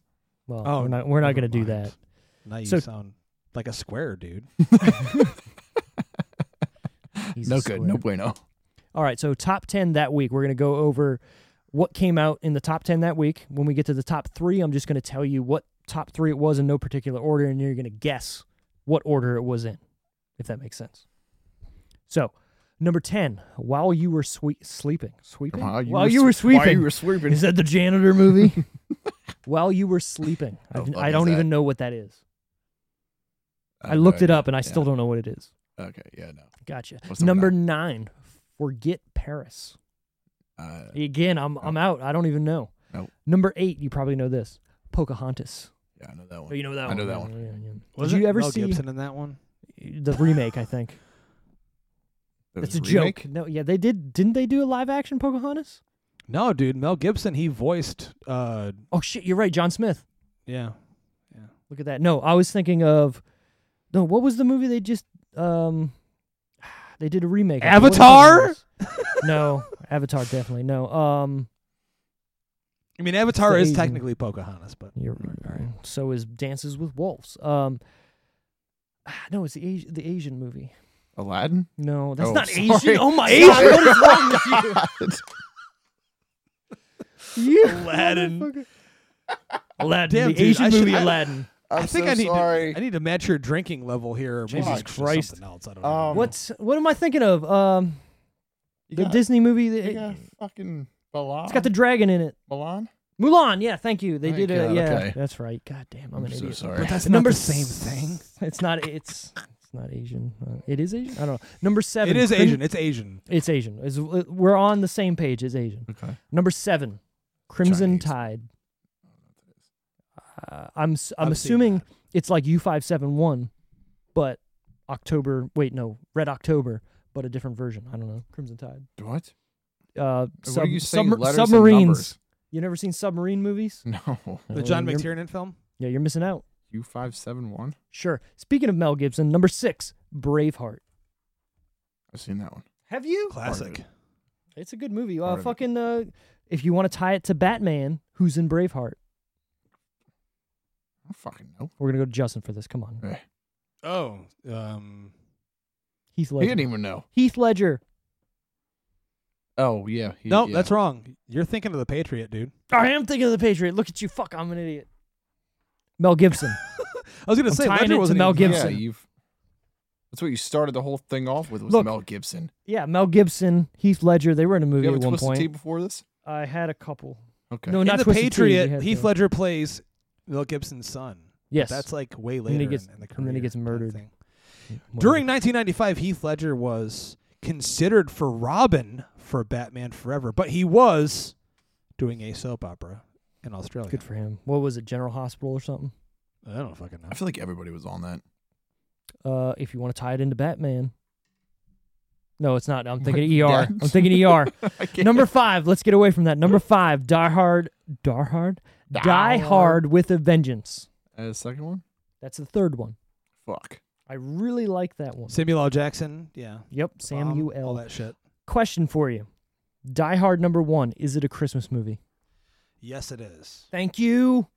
No, it's not. Yes, it is. It takes place on He even Christmas. said There's that it Christmas wasn't. movie. Who said it wasn't? It's fucking uh, Bruce, Bruce Willis. said it was. The writer of the movie Bruce said Willis it was. is has dementia, dude. Yeah, he doesn't know where he is. He also has something else wrong with him too, doesn't he? Listen, I don't give a fuck what I don't anyone says. If it takes place on Christmas and I hear Christmas music and there's Christmas lights, And it's snowing. it's it's a fucking Christmas movie. Thank you. All right. That's what that seriously. Come on. It's a wonderful life. I'm gonna Google Yep. it. Same number thing. four, The Bridges. Wait, that's not number Bridges four. of Madison County? Bridges of Madison County. I only have two movies here. What, what am I doing? I'm gonna have to look that up Roro. Because I only have two and one. I don't know where four is. Let me let me double count. Ten, nine, eight, seven. Seven six, reasons five. why Die Hard is a Christmas movie. Look at you. I'm not, When we I'm did our not- Batman Returns episode, I gave 15 reasons as to why that's a Christmas movie. So I, it's snowing. Number one. Max Shreck is in it. people I voted. number Hold two. on, let me get to the answer. What's the answer? Oh, it is a. Christmas movie. Christopher Walken is saying it's a Christmas movie. He's got I'm white not hair. gonna He's Santa Claus. just gonna put the There's phone no down. beard, but exactly, who gives a right, shit? exactly. Instead of giving toys, he wants to suck power from the city and kill people. There you go. Cool. That's that's the thing. Anyway, so I only got two movies here for the top three. I don't know why I missed this, but either Congo or Batman. What do you think is number one? Batman. Batman. Yeah, it's Batman. I saw. I don't know why I in missed theaters. the third one. Yeah. You really fucked Amy this episode hungry. up, Steve. Amy. Amy. wa- Amy want whiskey. I like whiskey. I've never even heard of that movie. What Congo? Yeah. It's based on a Michael Crichton book. Same Yeah. dude that wrote Jurassic Park. They were they Oh. were hoping it was going to be as big of a hit as Jurassic Park, and it was People- not. People do not like gorillas like they like dinosaurs. and I am Yeah. a testament to that because I bought more toys from The Lost World than I did Batman Returns. Just sorry, Batman Forever. A- And Batman Returns, I guess. Maybe, I don't know. Look at that fucking Lego Batmobile right there, box. So you're saying you bought more for the Batman than I bought Jurassic more Park? Jurassic Park. You see Oh. that box right there? It says Jurassic Park toys. Oh, you fucking child. I know, right? I am a char. It doesn't matter though. child. Char. I'm a Oh. char. I'm a char. How are you not gonna put three in the top three and I tell don't, us I guys don't know top what three? happened. Should have just picked a random movie. I think it's because we did two episodes today, and I was trying to. I was. Just I getting was. everything together. I was trying to. hey, this get one it was all. last minute, wasn't it? Yeah. So job, Justin. I was trying to get it in. I was trying to get all my notes in, and Yeah, it just took. that's all It right. took a took a little a little turn for the worst. It's okay. Is it? Is it For though? this one, don't let it happen again. I'll try not to. What are we doing? Tomatometer Okay, sorry. time. We're gonna go to you first Okay. because Justin is pissing. Tome, tome, What do we think Tomatometer. the Rotten Tomatoes, the Roddy T score is? Critics and audience out of 100%. We're going to Randall first. What do you think the critics and audience gave it? Six, seven, eighty-one. 67 and 81. Yep. Justin, what do you think, unless you already know it, Tomatometer, Rotten Tomatoes score out of 100% critics audience? Um, 39, 32. My man right here on it. 39 32. Do you know what the IMDb score is? I do not. Five point seven. Was that You want, you want to take a guess? No. No? Justin, guess? He's looking it up. He's like, You fuck it. piece I, of ain't- I shit. don't guess. I'm just I'm just Googling. No, no, no. I'm not. I'm looking at something else. Okay. Are those titties? Actually, those no, are titties. in reality, looking at this though, uh, it, just being serious, I'm shocked at how low it is. I, because I, I, I- I know agree. now, you know, in this community that I'm a part of, where we're there's this new affinity for the film, and people have kind of come around to it. Um, in particular, the LGBTQ community, uh, uh, you know, uh, really Wait. enjoys it, and why? Uh, was the And I'm not I'm not not in a bad Riddler way. a little gay? Well, no, no, I'm saying not in a bad way, but what what what about the movie? well, Joel that is- Schumacher is gay, so um, Right, but I mean, film that- that- there's nothing extremely in- homoerotic undertones. Um, I'll give you the undertones, sure, but there's nothing in your face about it being Well, you could you couldn't you couldn't homoerotic make you, you couldn't make a gay movie in, In 1995, You're right. and you You're still right. can't make a gay movie in the way that people want to make gay movies to the mainstream now. I agree. you're still held back, and it's 25 years more than 25 years later. So, um, I feel like there are certain films that just resonate, you know, with a specific audience, and this movie in particular. I mean, I've been to drag shows where they're playing this movie in the background. You know, Okay. Um, it, there, there's just a vibe to it where it's just it lends itself to that world in in, in, Sure. in a way. Um, I kind of got it with uh, the way that Riddler was acting with Two Face. He was uh, he was a little a little gay. little gay when he. I mean, interacted. he's Not wearing that there's this anything skin wrong with that. thing, right? Sorry, yeah, you're right. You're right. And, you know, it's funny. Like I remember watching it and not picking up that. I mean, obviously he steals the the costume from the fucking Zoltek or whatever it is, but I never thought he was wearing spandex underneath that. And then like watching it recently, you're like, oh, I guess he is. And that is that He um All right. he starved himself to look every good. day of the production. I guess if I recall correctly, he said he ate like a salad with like barely anything on it once a day. Oh. Because he couldn't gain any weight because the thing was so skin tight, and they couldn't. Sh- they spent all this money on the wardrobe for the film, and they couldn't like alter it because it's like Right. so tight. So he literally like that's why when you watch press for the movie and he did his interviews, his jawline, like I mean, he's he was a skinny guy at the time anyway. He was so like bendy, if if that makes any sense. Like he could I mean, he's Jim Carrey. and- He's bending. Yeah.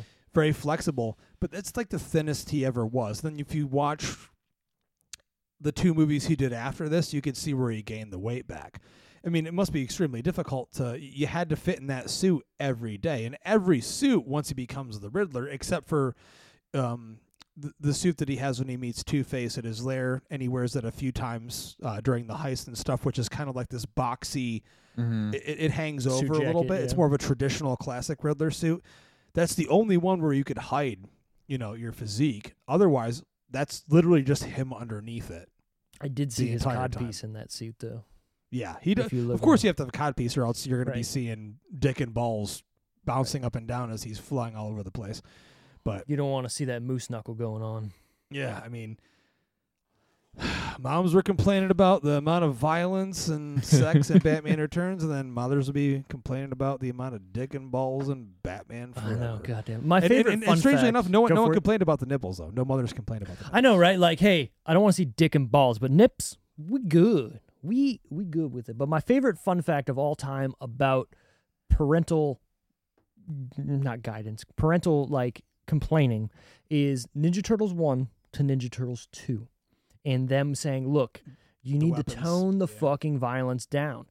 Ninja Turtles 1 is one of my all-time favorite movies, right? It's so with you. good. It's so dark. It's so ominous for what it really is. But when I was growing up, the second movie was what I saw first. So I gravitate to that movie being my favorite Turtles movie.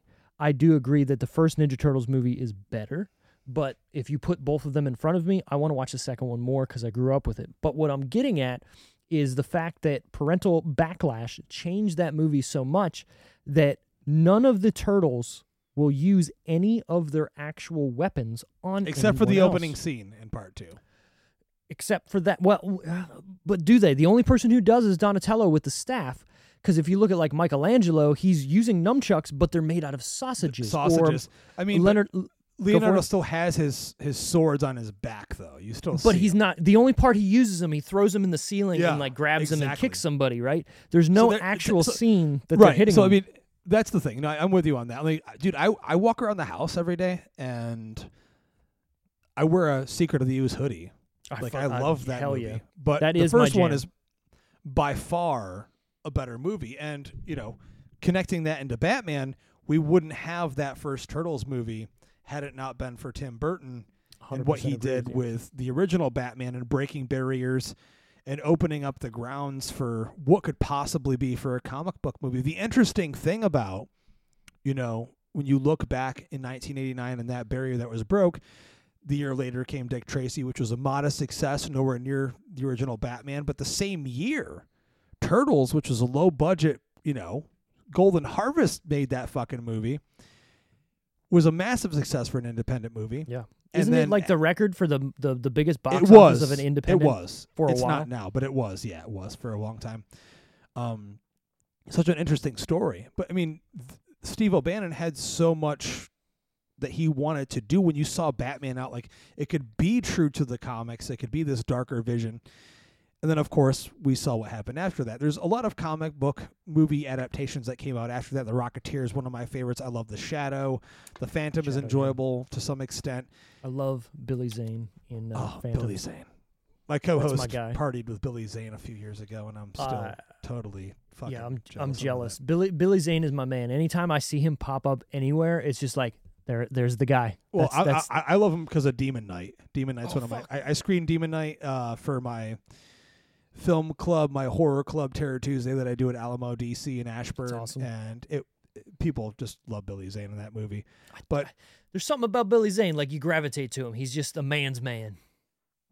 also, he's just amazing to watch on screen. Yeah, It's a shame that he never really, you know, whatever. whatever we went to another one. Yeah, sorry, sorry. We went to uh, we saw uh, Thor, the newest Thor movie at the DC Alamo in DC, and you're at. I guess I'm in we're- we're- Ashburn. yeah, I still, right. I still, I still book all the horror. for DC and Woodbridge. So yeah, if you ever go to any of the Terror Tuesdays there, I'm not there in person. I'm only there in person in Ashburn, but I right, still makes sense. choose all of the movies for I your like it. viewing pleasure. Okay. I've done I've done a few things in DC though. Um, it's just way too difficult for me to be in two places or three places at once. So it's That makes sense. Yeah, Yeah, it I seems get it. like uh, only one person can be one place at one time. for sure. Is the uh, the one in Ashburn like the same size, or is it like a little different than the one in DC? Yeah, I mean it's it's totally different actually. So they're they're all built to have a different personality from one another. So there's like always going to be a different theming, but the service and of course the core of what the Alamo brand is supposed to be is withstood within.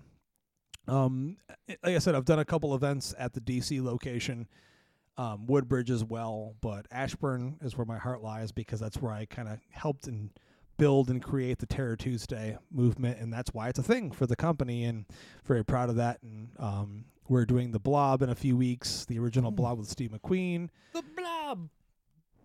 and Great I'm going to be hoping to do a 30th anniversary screening of Batman Returns this December, even though it's not the anniversary, which Doesn't was in. June on the 19th. But I hope to do a Christmas special Because it's a anniversary Christmas movie. screening.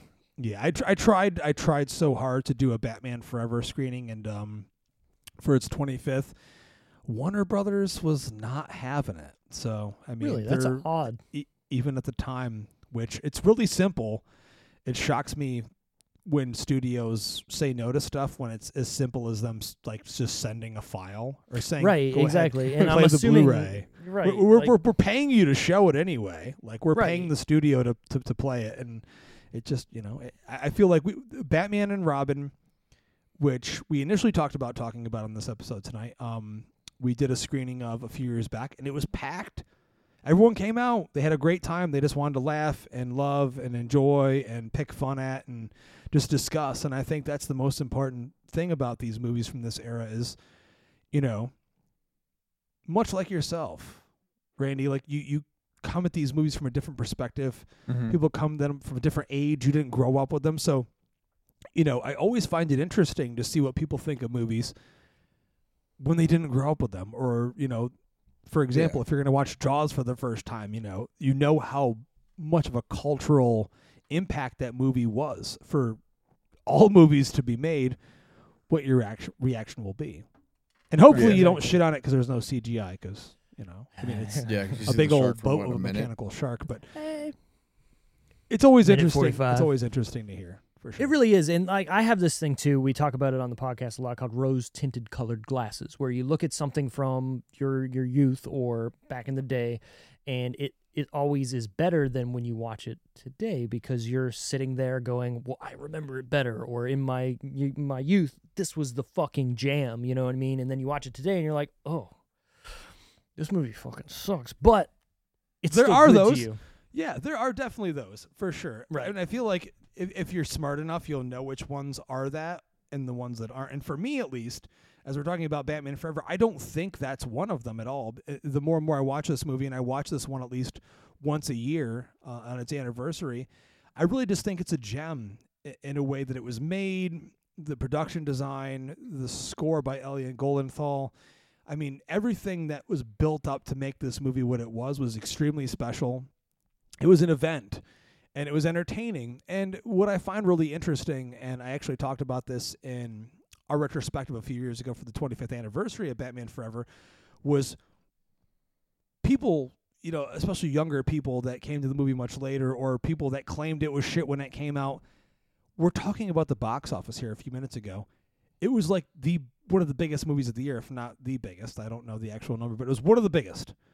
Um, everyone saw this movie, and in every conversation I had as a fifth grader, you know, with kids at school that liked Batman, everyone fucking liked it. No one was like, that was shit, that was garbage, it didn't follow the comics, it wasn't like Batman the Animated Series.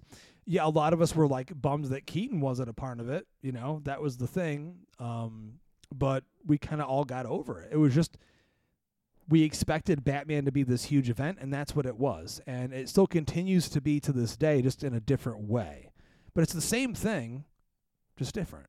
If that makes Yeah. any sense to anybody, I mean, you can't do the same thing over and over and over again. There's going to be these new people that they put their eyes on this thing and this is what we're gonna do with it, and that's why I find it exciting. Right. That's exactly. why I find every new version exciting. I can't wait to see what Matt Reeves does with his sequels of the Batman. You know, it's like, and then when I'm 60, I can't wait to see what the next guy is going to do with it too. You know, it, it- there's always going to be people reinterpreting these characters, and to me, it's exciting. Batman is a, a character, unlike some others, where you could tell stories differently for them with a different style sense forever, technically. Yeah, know what I like you, you couldn't do the same thing with Thor. Like you can't do that. No, There's no way you could pick another Thor, do a different story, and like hold whatever with him. Well, definitely the way the MCU is set up, you you can't do that. But if you were going to do something like Batman has done, where every two three movies you're doing a, a reboot, you can do that. But in the MCU, you can't because everything's connected. Yeah, right? the only one that could really do it with, which they already did, was Spider Man. Spidey. There's been yeah. there's been three. Right, right. Or I mean, if you want to look at certain things, Incredible Hulk, right? I mean, you had Edward Norton, and yeah, now he's which not. that one but fucking but sucks. but I dis- disagree with you. But it's still canon now. If you're watching the new She-Hulk fucking they bring show, it up. I had to look canon, it up. I right. had to look it up because I was like, "What the fuck is Abomination?" I get it now. He was in the one I hated. he's so also in he's also it. in Shang Chi. So you know, just throwing that out there. Was he? But yes, for for a split second with Wong, they do like that fight, and that's what they talk about. If you've watched, have you watched any She-Hulk? yeah. So the I- second episode, yeah. they talk about where he was, and he dis- he he fucking uh, left jail. That's where he goes with Wong is to fight in that fight in Shang Chi when they're in that like fight club. Oh, oh, oh. I want to get back to something that, that you said, Justin, and, and it, it ties me into like uh, the new Jurassic Park movies, and that's if I'm a kid today, do I like these movies? You know what I mean? Like the movies aren't made for me personally; they're made for the masses or kids to sell toys. So when I went and saw the new Jurassic World Dominion, which movie uh, is not fucking good, I looked around, and the kids that were there they were happy. They were enjoying it. At the end of the thing, you know, I walked out with my one of my best friends, and his kid came with us. He fucking liked it. You know what I mean? my nephew, my six-year-old nephew loved it. Right. Yeah. I mean, I mean, I'm a huge Jurassic fan. I mean, I have I have Rexy from Jurassic right here. It's There one you of go. my favorite movies of all time. Um, I mean, I just saw Jurassic Park with live orchestra with John Williams, oh my god! That like at the event for his birthday a few months ago. Shoot I'm with Yeah. you, dude. Um, I thought the movie was a giant pile of shit. Right, much like but much like Ian Malcolm says. But you know, it, I don't even think it needs to be mentioned that way. Um, I'm of the mind, being a film critic and also a fan, there needs to be a fine line, and I think that it, it depends on what the movie is. But there is that fine line they have to walk where it's like this is for everybody, and then this is for the fans. And I think that they tried to walk that line, especially including the OG cast, and it just didn't work. It, It did didn't. not work didn't, on no. every single level possible. But it also comes down to the fact if you hire a hack as a filmmaker, and that's Colin Trevorrow. Just saying, um, I Agree enjoyed his 100%. first Jurassic World for what it was, but I mean, not every movie is gonna work, and I, I feel like studios are so quick to jump on a concept and grab whoever they think is the next big thing, and then Right. sometimes they fail. Chris And you could look I at any love Chris major franchise. For example, you mentioned the MCU. You know, uh, I spent the majority of my podcasting career either loving or shitting all over those movies, and right. it, and, and I've walked away from that where I'll no longer discuss them or review them because I just don't care anymore. Um, it, it's not something that for me excites me or makes me want to run to the cinema to watch a movie. I did I did do the press screening for Doctor Strange earlier this year because I love Sam Raimi and I really enjoyed that movie. And of course, I'm a huge fucking Sam Raimi fan, so I went and saw you know the newest Spider-Man and got to see my boy Tobey Maguire and I love Andrew Garfield. That movie was very enjoyable. But I mean, in terms of like big movies, everyone seems like they're expected to be waiting in line for every single thing. I didn't see the new Thor. I haven't seen any new Marvel movie other than the two I just mentioned. I think it's uh, just personal preference, and you know, people should stop feeling like they're obligated to see every single thing just because Yeah. it has a Marvel or a DC logo on the poster.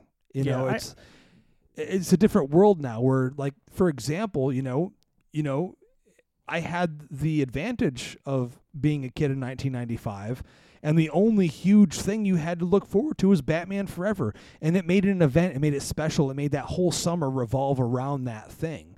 Where now it's like so saturated where no one's Mm-hmm. given the opportunity to get excited about anything because the mi- minute you get excited about something, the next fucking thing's already here. So you're like, dude, I was just getting pumped for Thor. There's this, there's that.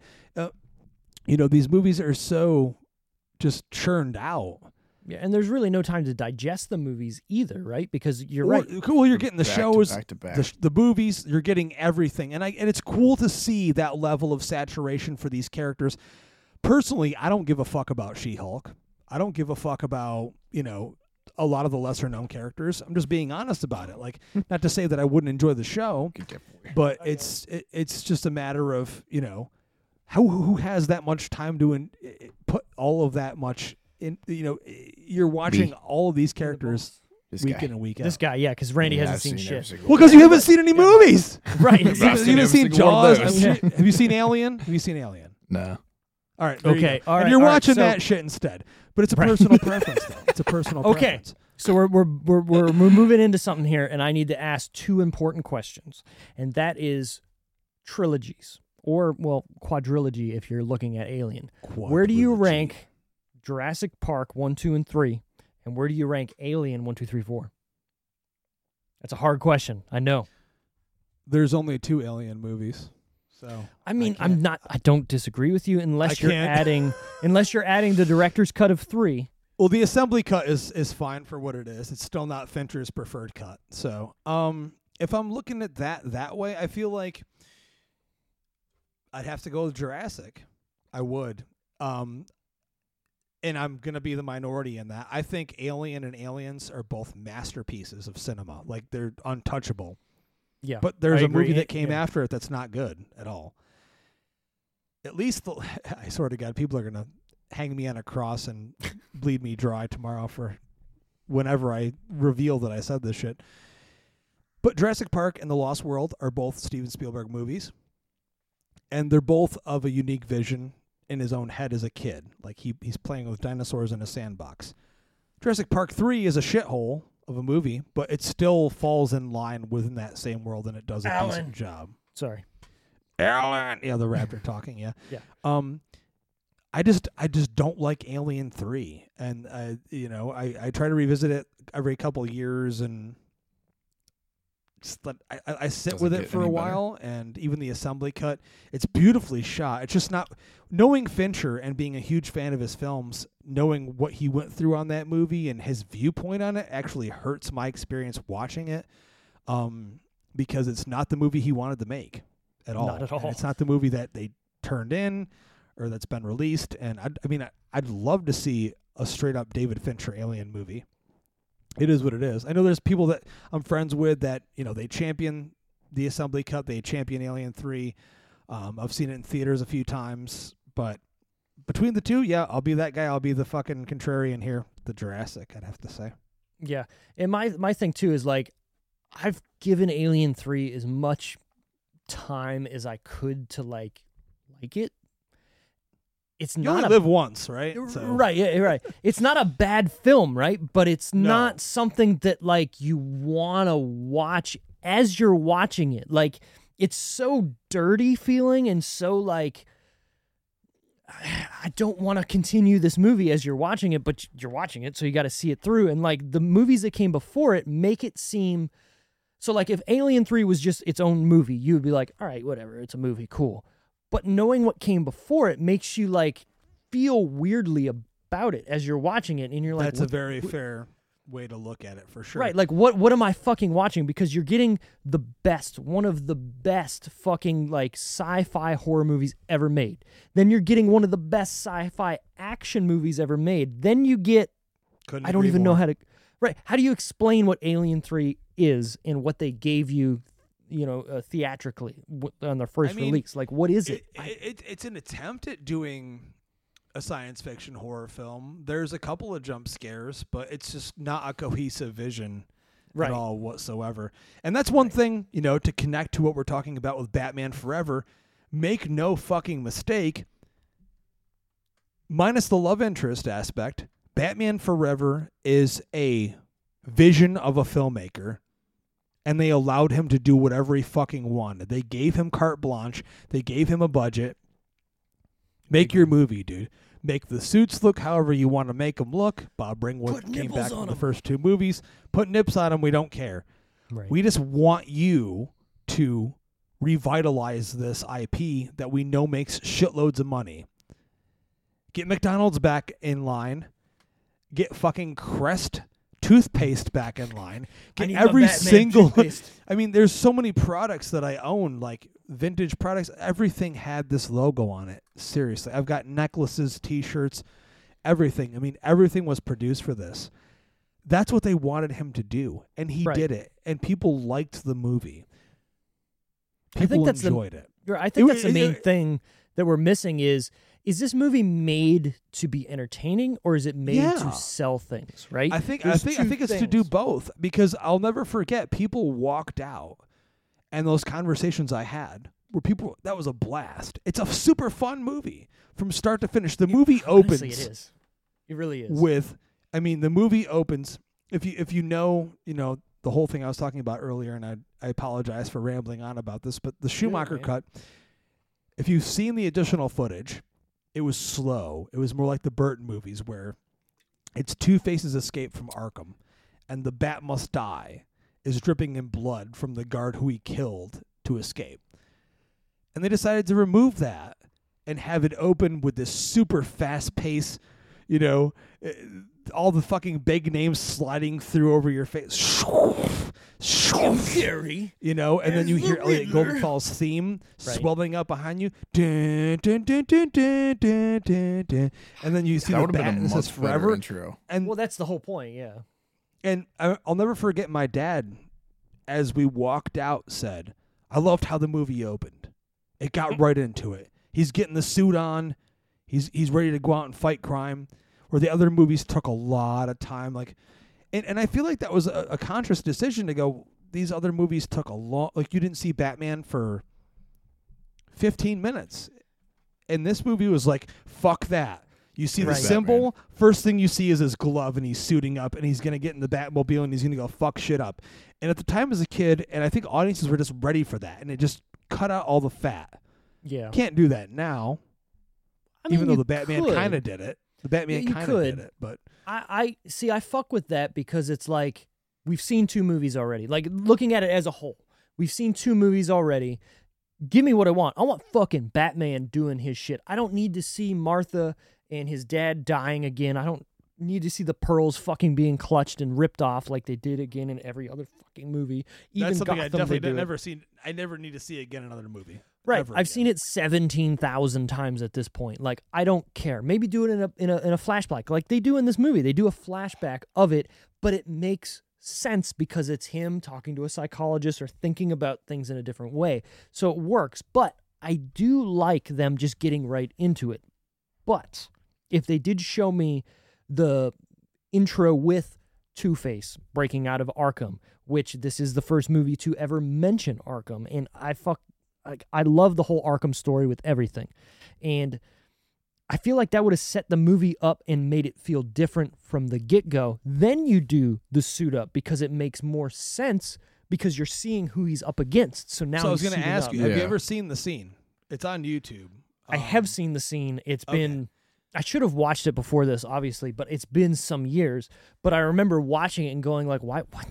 I f- that's Fucking throw it in the so movie!" That's what I was saying. I feel like Right. that scene would have been a lot much better of an opening. right, and Well, I think It really I. I agree. Um, we we hope that we'll get that cut of the movie. I mean, it exists. So that's the thing people don't understand, and that's why when you asked me what movie we should talk about tonight, I opted for Batman Forever because I feel like every single person out there needs to be aware that there's a different cut of this movie Yeah. that is darker, more psychologically driven, more complex, where Bruce Wayne's dealing with a lot more darker feelings. You know, that whole scene with him in the cave and finding that and confronting his fear and it mm-hmm. flapping its wings in his face and him deciding to be coming back as Batman. I mean, there's so many cool things that that original cut presented, and the studio, not Joel Schumacher, the studio required him to cut. So Joel wanted to make a poppier, more colorful movie. All of that stuff's still there. It's not like the landscape is completely changed. But the movie overall would have fallen more deeper in line with what Burton had did because Joel was a huge fan of Tim's first Batman movie. Oh yeah. Uh, all of the production was a huge fan. Most of the production was involved with that first movie. So I implore everybody that's interested in getting that cut oh yeah. at Cut Schumacher on Twitter. Hashtag Release the Schumacher cut. at least. Yeah. All right. So I got a couple questions. We're gonna get through these super quick so we can wrap this up. Who was your favorite character? I'm gonna go to Randy first in Batman Forever. Jim Carrey. Jim Carrey. I fucking love Jim Carrey, and I feel like he did a great job in this movie. He really did, right? I mean, this is Jim Carrey being Jim Carrey in 1990 fucking five, like just killing it and doing what he needs to do. Yeah. I'm assuming Justin, it's probably the same answer. Yeah, I mean, I'm not even gonna lie. Uh, no, Randy hit it the nail on the head. I mean, he's there is no. He's just doing his thing. I mean, he's Yeah. Completely just a, a- life force in this movie. And I know, you know, based on doing the research and stuff and hearing all the stories, every take was different for him. So he just came on set, put the costume on, and they'd go, "Jim, do you?" Right. And that's what we got. Every And time it was different. It was crazy. And what what bothers me the most about this is that we ne- we don't have anyone like that today. We literally really- don't. We don't have that kind of electricity of an actor, uh, comedic or not, where they're just you don't know what they're gonna do on screen. It just doesn't happen anymore. It just You're- bums yeah, me out. Makes me kind of depressed. You're absolutely right. I mean, you had Robin Williams, you had Jim Carrey, you had even Martin Short, let's say. And you don't have those characters anymore. You don't have people like that. And I wonder if it's just the the Hollywood churn and burn type kind of society that we're in where like you have to be the same. Like Chris Pratt needs to be Chris Pratt and fucking Christian Bale needs to be Christian Bale and these people need to be the same as they are in every movie. I think it's a So you- talent thing. I, I It- just, it I- might be a talent thing too. Yeah. Yeah. That, It's- that is my view on it. I just think it's we're in an era where I mean they're trained differently. They go through a studio system differently. It's but yeah, I agree totally with Randy. One hundred percent. Jim Carrey killed it. Yeah. Yeah. My favorite character is going to be Jim Carrey as well because, again, I grew up as a Jim Carrey fan. Seeing him get cast as the Riddler, I was like, are you fucking kidding me? Like, this is going to be insane. Ooh, and then, Joy then- right. There's so many And great then it- lines. it, it was it was just as good as I thought it was going to be because he was Jim Carrey. It wasn't them saying, all right, no, you need to do this or you need to rein yourself in. They just let him fucking go, like you said. They said you're. and it They said you're the Riddler. amazing. You be the Riddler the way you want to be the Riddler, and make no mistake, he most definitely channels Frank Gorshin's Riddler from the original '60s show in this as well. He said he was a big fan. He grew up with it, so he wanted to represent that and, and and show respect to it. And he does that version of the Riddler for sure, but his own version, in which you see Mhm. his crotch pumping. It just shines. like, yeah, it lot. shines through. Oh, yeah. Like the jacket, it keeps me safe while I'm jogging at night. like how much how much stuff was is left on the cutting room floor from this movie of him just riffing constantly and i'm i'm sure there's like gold in I'd that, love to well- see it. well, I guarantee you there's probably like hundreds of minutes of footage that oh, yeah, Warner Brothers either threw out or it's just sitting there. And they'll It's never do there. anything with it because Joel's dead now. We have hope for the Schumacher cut, but I mean, in terms of deleted scenes, they never released any of them at all. That is wild to think about yeah um, do we have a favorite part or scene of this movie i'm gonna go to randy first Oh, I wrote it down. he wrote it I down wrote it down. Look at you being all professional. That was shit. left blank. Who's you That left it left blank, blank. so he doesn't I he didn't, didn't have a favorite scene. you take it back he wasn't being professional so you don't have one Uh, I couldn't say. Um, is it the No. bat, the batmobile going up the wall no, I fucking hated that scene. Oh, Not Oh, my shit. least favorite scene still. Okay. But there's another is one. it that's is least it favorite. the is it the part where they're also like putting the thing on their fucking foreheads and sucking out the, the knowledge from I mean, that everybody was- and taking was- a hit on each? I mean, that's kind of funny. It is. They're going back and forth. Yeah. Yeah. That's my fuck brain it. on the box. Does anyone else feel like a fried egg? No, I feel like I know, love. I feel so like my Randy's favorite, part, is, is Go for it. probably where Batman says, "Bats aren't rodents, Doctor Meridian." Oh, really? I'm like, you're a psychologist and you don't know that bats aren't rodents. Right. I was like, who, who, dumb who, bitch. who are you? Are you really? Who are you? Who are you? Like, are you an actual psychologist? Let's be real. And that's why, like, I thought this movie was going to turn different and she was going to be a villain because I always felt like every interaction she had with him was contradictory to what was going on and that she was going to be the main villain in charge of stuff. And then it just never happened. Yeah. Uh-huh. I guess. I don't know. I'm just spitballing here. But uh-huh. my, my favorite it's hard, but I like it's not a well. I guess it is a scene. It's when Riddler first shows up in Two Faces' lair. But before that, how fucking crazy or who do you hire to make a lair where everything is Half and half. sectioned half and half perfectly? dope. You have a girlfriend for each side too. They're making food for each side. There's also a weird goof too where Drew Barrymore puts something on the table and then as she moves her hand away it kind of just like goes with her. But the the shot's still there. So Well, right as she's tell- I, can- I can answer that question for you, Barbara. Oh fuck yeah, Ling, tell me. She's she's the one that designed the entire movie. Oh, So yeah. interesting.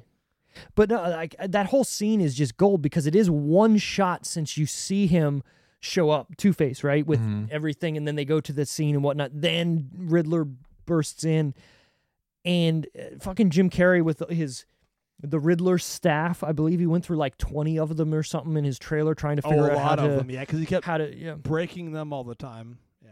Right. And good for him. I mean, he embodies the character. He is the character. I'm almost like sad that nobody really unless you're in the Batman world, nobody really remembers him that much for this role. You know, obviously Dumb and Dumber, Ace Ventura, whatnot, but this is in that era and it's him being Jim Carrey, and I just don't understand why more people don't think about this role.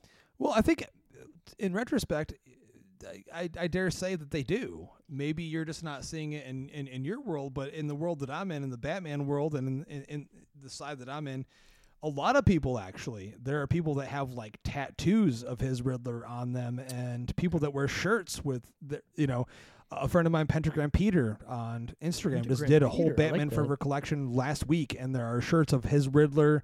People are buying, they're selling out. Um, That's cool. So there is this small movement. Now, make no mistake, it's not a huge movement. It's not like the release the sh- the excuse me The Schumacher. release the Snyder cut people.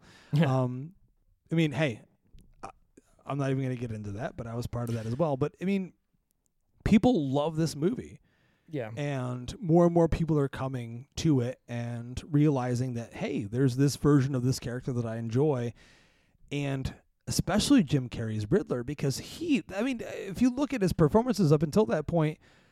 This is his most uninhibited. He is like just totally going insane with this. Um, Yeah. There's nothing more exciting if you think about it up until this point than, dude, I get to become a comic book villain and I get to be the Riddler. Now we know that Robin Williams was originally the one that they wanted. He was supposed to be the Joker in Batman '89, but he could not commit to Joel, and so Joel was like, "Fuck it, you're done." And, Exactly. and asked Jim because he knew Jim from the '80s. So Mhm. I, I do think you know when you if, if there was a ranking of Jim Carrey performances, this would definitely be for me at least top five. I don't know where I- it would be, but be top five for sure. I agree with that. And you're right. Where do you put it? Like it's hard because he is playing the same Jim Carrey character. So it's like what's number 1? What's number 2? I that's that's hard for me. I yeah, I mean, there. even- I mean, if, if you look at Lloyd in Dumb and Dumber, or I don't I, mean Ace Ventura, they're kind of like specific characters that they built and they wrote. The Riddler's just kind of like him being him. yeah. H- yeah. Him as Edward Nygma versus him as the Riddler. They're kind of the same guy, but just way more nutty. Where if Right. you look at the original Batman, I mean Nicholson plays Jack Napier totally different than he plays his Joker. So it's You're not so totally far off. You're but right. it- it's Before just we it's just it's Carrey having fun with the material. Oh, for sure. Before we get into my fun facts of the week, because I have a couple notes here. If you were to rank Ace Ventura 1 up to Ace Ventura 2, where do you put where do you put them? There's only one right answer. There's only one right answer. If you were to say Ace Ventura 1 is number 1 or Ace Ventura 2, what what what movie do you like better? When Nature Calls or just Ace Ventura Pet Detective? I mean, I saw them both in theaters because I'm old. I mean, I did too. What do you But- think? What do you What do you think I'm going to say? You tell me what I. You're, you're no, gonna no, go. no, Ace, no. yeah, no, I know what he's gonna say. He's gonna go Ace Ventura one, then two. Yep. Me personally is is two then one, just because of my age. So two to me is I don't know. It just speaks to me differently. It's Yeah. More. I it's love more- them both. They're both they're both genius. But They Well, definitely uh, are. Yeah. Your answer was wrong. It is number two and then one. Yeah, I don't think that could I be a don't think he generational, though, as we can see That- in that this could episode. Mm. oh, I don't think you can hear that. you can't hear. Can you hear that? But your soundboard? Yeah. Nope. No. Okay. No. Doesn't matter. He in post he might hear it. Whatever. These fun facts of the week. Here's number one. In the first Batman, District Attorney Harvey Dent was played by Billy Dee Williams. Williams accepted the role with knowledge and expectation that Dent would eventually become Two Face. He reportedly had a clause put into his contract reserving the role for him in any sequels, which Warner Brothers had to buy out so that they could cast Tommy Lee Jones. Williams, though, would eventually voice the character in the Lego Batman movie. Interesting. My uh, my least favorite character was Tom Lee Jones. Really? Just so you know. oh, okay. We, we Yeah. didn't ask that question. We're getting a little long in Just the letting tooth, you know. so I, I skipped I that know. I was just letting you know. I like Tommy Lee Jones in this movie because he's like hamming it up and he's not being Tommy Lee Jones that you're like used to seeing in other Which movies. Which is why I didn't like him. Okay, I get it. I, I was I pictured Men in Black. Okay. That's the first. so you've interaction seen with Men him. in Black. Yes. Have you It seen Men has in Will Black? Smith in it. two and course I three? have. It has Will Smith in it. So you've seen all Will Smith. It's got Will movies. Smith in it. I've seen. So you've seen Wild Wild West. I've seen Wild Wild West. I love Wild Wild West. Wiki Wiki Wild. Wiki Wiki Wiki, Wild Wild Wild West. West. Jim West, Desperado, Duff Riders. No, you ain't ain't not. Have you seen um the, the fucking Yeah. uh the TV show? of Men in Black. No. Oh yeah, of Men in Oh, Black. Yeah, no. the TV show's actually really good. No, I didn't know No, fucking uh Beverly uh Fresh Prince of Bel Air. of course. Of course. All right, perfect. And According to Jim Carrey, he did not get along with Tommy Lee Jones, who told him that he hated him in his films. rough, That fucking sucks, right? rough. Yeah, I don't know. Well, Tim Burton was still slated to direct the film. Micky Dolenz was considered to play the Riddler. After Burton dropped out, Robin Williams, as we talked about, was offered the role by Warner Brothers, but refused due to being bitter about being used as bait to lure Jack Nicholson to commit to play to the Joker in Batman. Not true. Not true. Tell me why. He What didn't was the commit to- actual he- story? He, didn't commit to 89 either. There was so many different people that they had for the Joker in mind. Williams was just passive about it. I mean, they had talked about John Lithgow, they talked about Oh, Tim God, Curry. so there were so many different people. But Michael Uslan has said on record, he is the producer. He was the one that basically created this whole bat film thing from the beginning that they always wanted Jack Nicholson. And that was their main I mean, I, goal I, to I feel Jack like, Nicholson. yeah, Jack Nicholson would definitely be the number one. But my dark horse that I want to see the Joker be portrayed as, as a character, or sorry, as an actor before he dies, I want to see Willem Dafoe as the Joker. I get it. The memes are cool. They're Yeah. fun.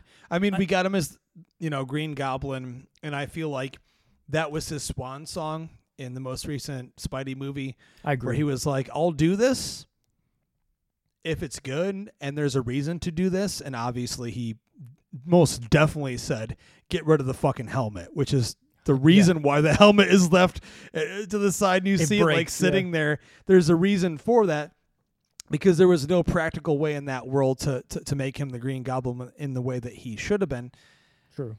which is a huge shame because he should most definitely be the proper Green Goblin. But I mean, he's brilliant in that film. He's brilliant in the first Spider-Man movie. It'll never happen. Um, I'll bet anyone money on that. He's you know joked about it and stuff based on the memes.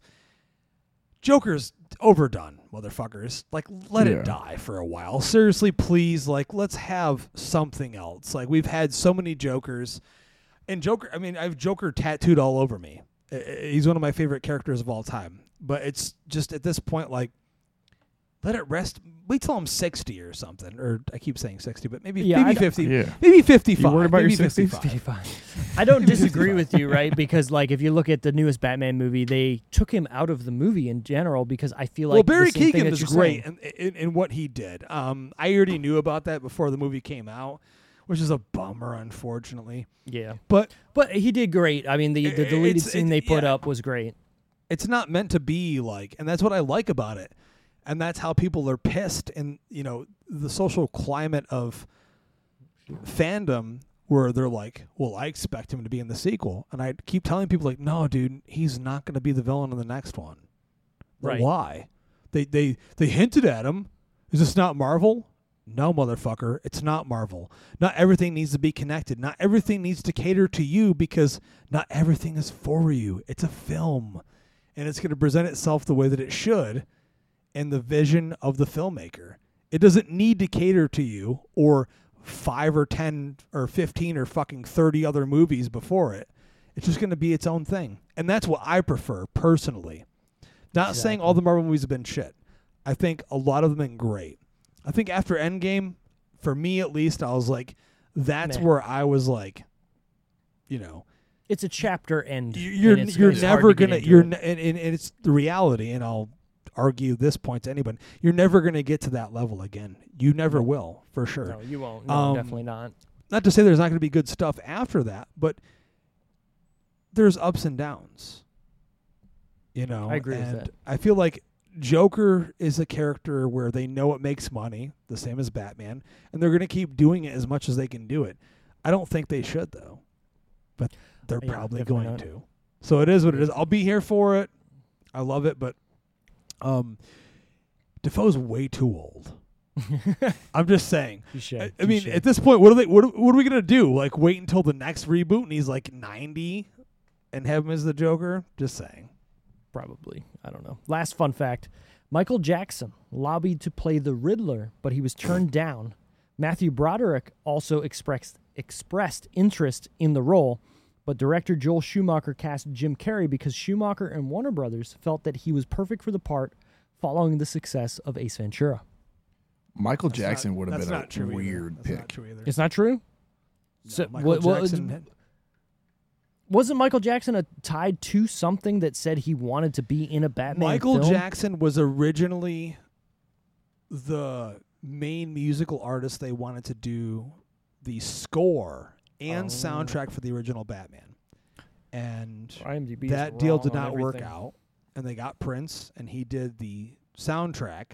And of course, Danny Elfman did one of the greatest scores ever made for any film with Batman. It, sounds Um, great. But yeah, Michael never Then they got expressed any interest at all. Um, there was something that was mentioned that he wanted to do the Scarecrow. There are comments I taken remember out that, of yeah. context because I'm a big MJ fan as well. Um, Mhm. he he never lobbied to be the Riddler ever. I'm bad. I'm bad. Yeah, I feel I'll put it on All right, record now. I'm just saying, like if you if you do the deep dive on that, like I never wanted to be the Riddler. I don't want to do that. It's it's it, it- yeah. oh. All right, final decisions out of ten. What would we give Batman Forever? If you're scoring it, we're gonna go to we're gonna go Randy first. We're gonna go to me, and then we'll finish up with Justin. What What do you think, Randy? Six and a half. Six and a half. Yeah. Explain yourself. Is that not a good enough rating? That's a You passing rating kinda in like- my book. I mean, it's a C plus. Yeah. Well, No, D plus. That's a D What am I thinking? plus, Fuck, yeah. I'm an idiot. I mean, it was cool, but like I said in the beginning, I did, I know it was 1995. Mm-hmm. I didn't like the I didn't like the backdrops of the nighttime. Backdrops of the nighttime. I didn't like that. Um, there were some other things like one scene that really did it for me, which was my least favorite scene, was where Robin was hanging his fucking clothes on the on the wire, Right, and he's just like, and he was like doing his whole fucking thing with it. Like yeah, that is weird. It's a '90s thing, up. though. you didn't have to be that fucking messy with it, bud. Yeah, I get it. You got a mop, but cool. yeah, you're right. You're right. Like didn't need to have that. I agree. I'm going to all. give this a 7.5. I really like this movie, but looking at it to, in today's eyes, it's like it is hard to not not to watch, but it's hard to look at in certain spots, like you said, where it's it's deep in nostalgia or deep in like weird esque parts like that part where Mhm. you're talking about he's doing his laundry. Like, what the fuck is that in the movie for? Yeah. Cut it. It doesn't need to be there. Yeah, it's showing that he's got, I don't know, extraordinary skills. It's supposed to be edgy. Right, but you know, like adding his fucking earring and shit supposed to be edgy. Like, okay, cool, whatever. Bat nips, I'm here for. Put the nipples on the goddamn suit. Show me the ass. Show me the cod piece. I'm here for that. You know what I mean? But as a whole, the music's great. The cinematography is great. There's no part in the movie that makes me want to like stop watching it. There's no part that like takes me out of it. I got up and took a shower in the middle of it. I'm sure you did because you're a bitch. But like the movie itself, I enjoy watching. I will watch this once a year. Like this is a great Batman movie. I like this more than Batman and Robin, even though I fucking love Arnold just being Arnold and hamming it up. I love Uma Thurman as as Ivy, but this movie I would rather watch because let's be real, he only had one chance at being Batman. But I, I fucking love the way he portrays Batman. Like he's just stoic. He's just there. He's doing his thing. So, seven point five. What, what, what do you think, Justin? Okay. I, I'm sure it's gonna Okay. be it's gonna be higher than we got. I mean, not necessarily so. oh, Um, all right. I mean, I, I've dealt with the criticisms of this movie my entire life, and I'm definitely someone that loved it as a kid, got older, looked at it from a different, you know, viewpoint, and then Mhm. came to it even much later and had a realization of how important it was to me, uh, not just to my youth or to you know the interpretation of Batman and his cinematic adventure in terms of where it went after. Mm-hmm. but just in, in terms of history in film and I, I think it's most definitely overlooked. I think for the time frame it's got state of the art effects. Uh, nothing else looked this good leading up to this point. I mean they had built effects so much leading up to 1995 and this movie tried to do everything it could not all of it works um, but i think the majority of it does because it blends the practical, the real, the sets with the bits of CGI that it does. And I, I like I said, you know, you know, I'm, I'm one to admit the faults of a movie, but I think the movie's a blast. Um, it's not perfect in its screenplay.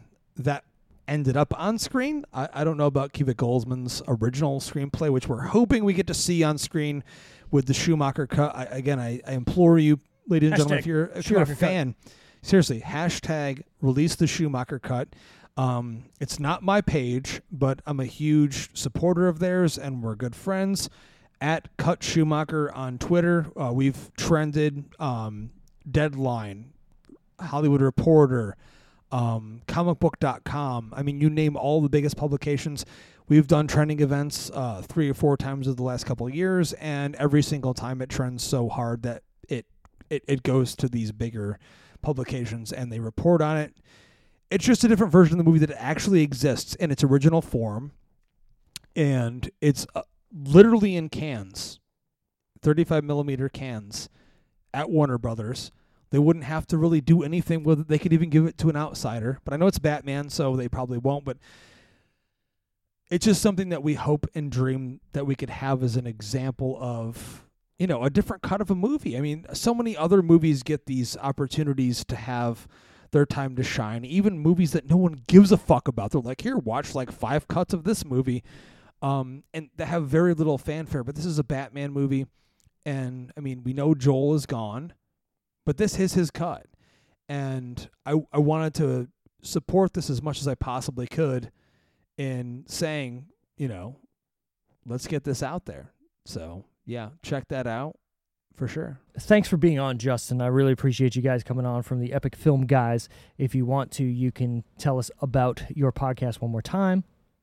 Yeah, so thanks a lot, guys, for having me on. I really appreciate it. This is a movie that's so near and dear to my heart, and I'm humbled and honored that you brought me on to talk about Batman Forever, a movie that's so special to me. If you guys are interested, if your listeners are interested in checking out our shit, yeah, Epic Film Guys at Epic Film Guys on Facebook, Twitter, Instagram, everywhere you can find podcasts. Uh, of course, our new horror show, Brain Stew. Ah, it's everywhere. You can find that literally everywhere. And of course, just again, it, uh, it's such an honor to be invited on to talk about a movie that was so near and dear to my childhood. I just want to thank Randy and Steve for having me on and for the invitation. So thank you guys so so much, and it was a blast being on the show. I can't wait to come back. Awesome. Thanks, Justin, again for coming on and helping us review Batman Forever. And anybody listening out there, go check out the Epic Film guys. They have a great catalog of back episodes. They've been doing this, like he said, for years and years.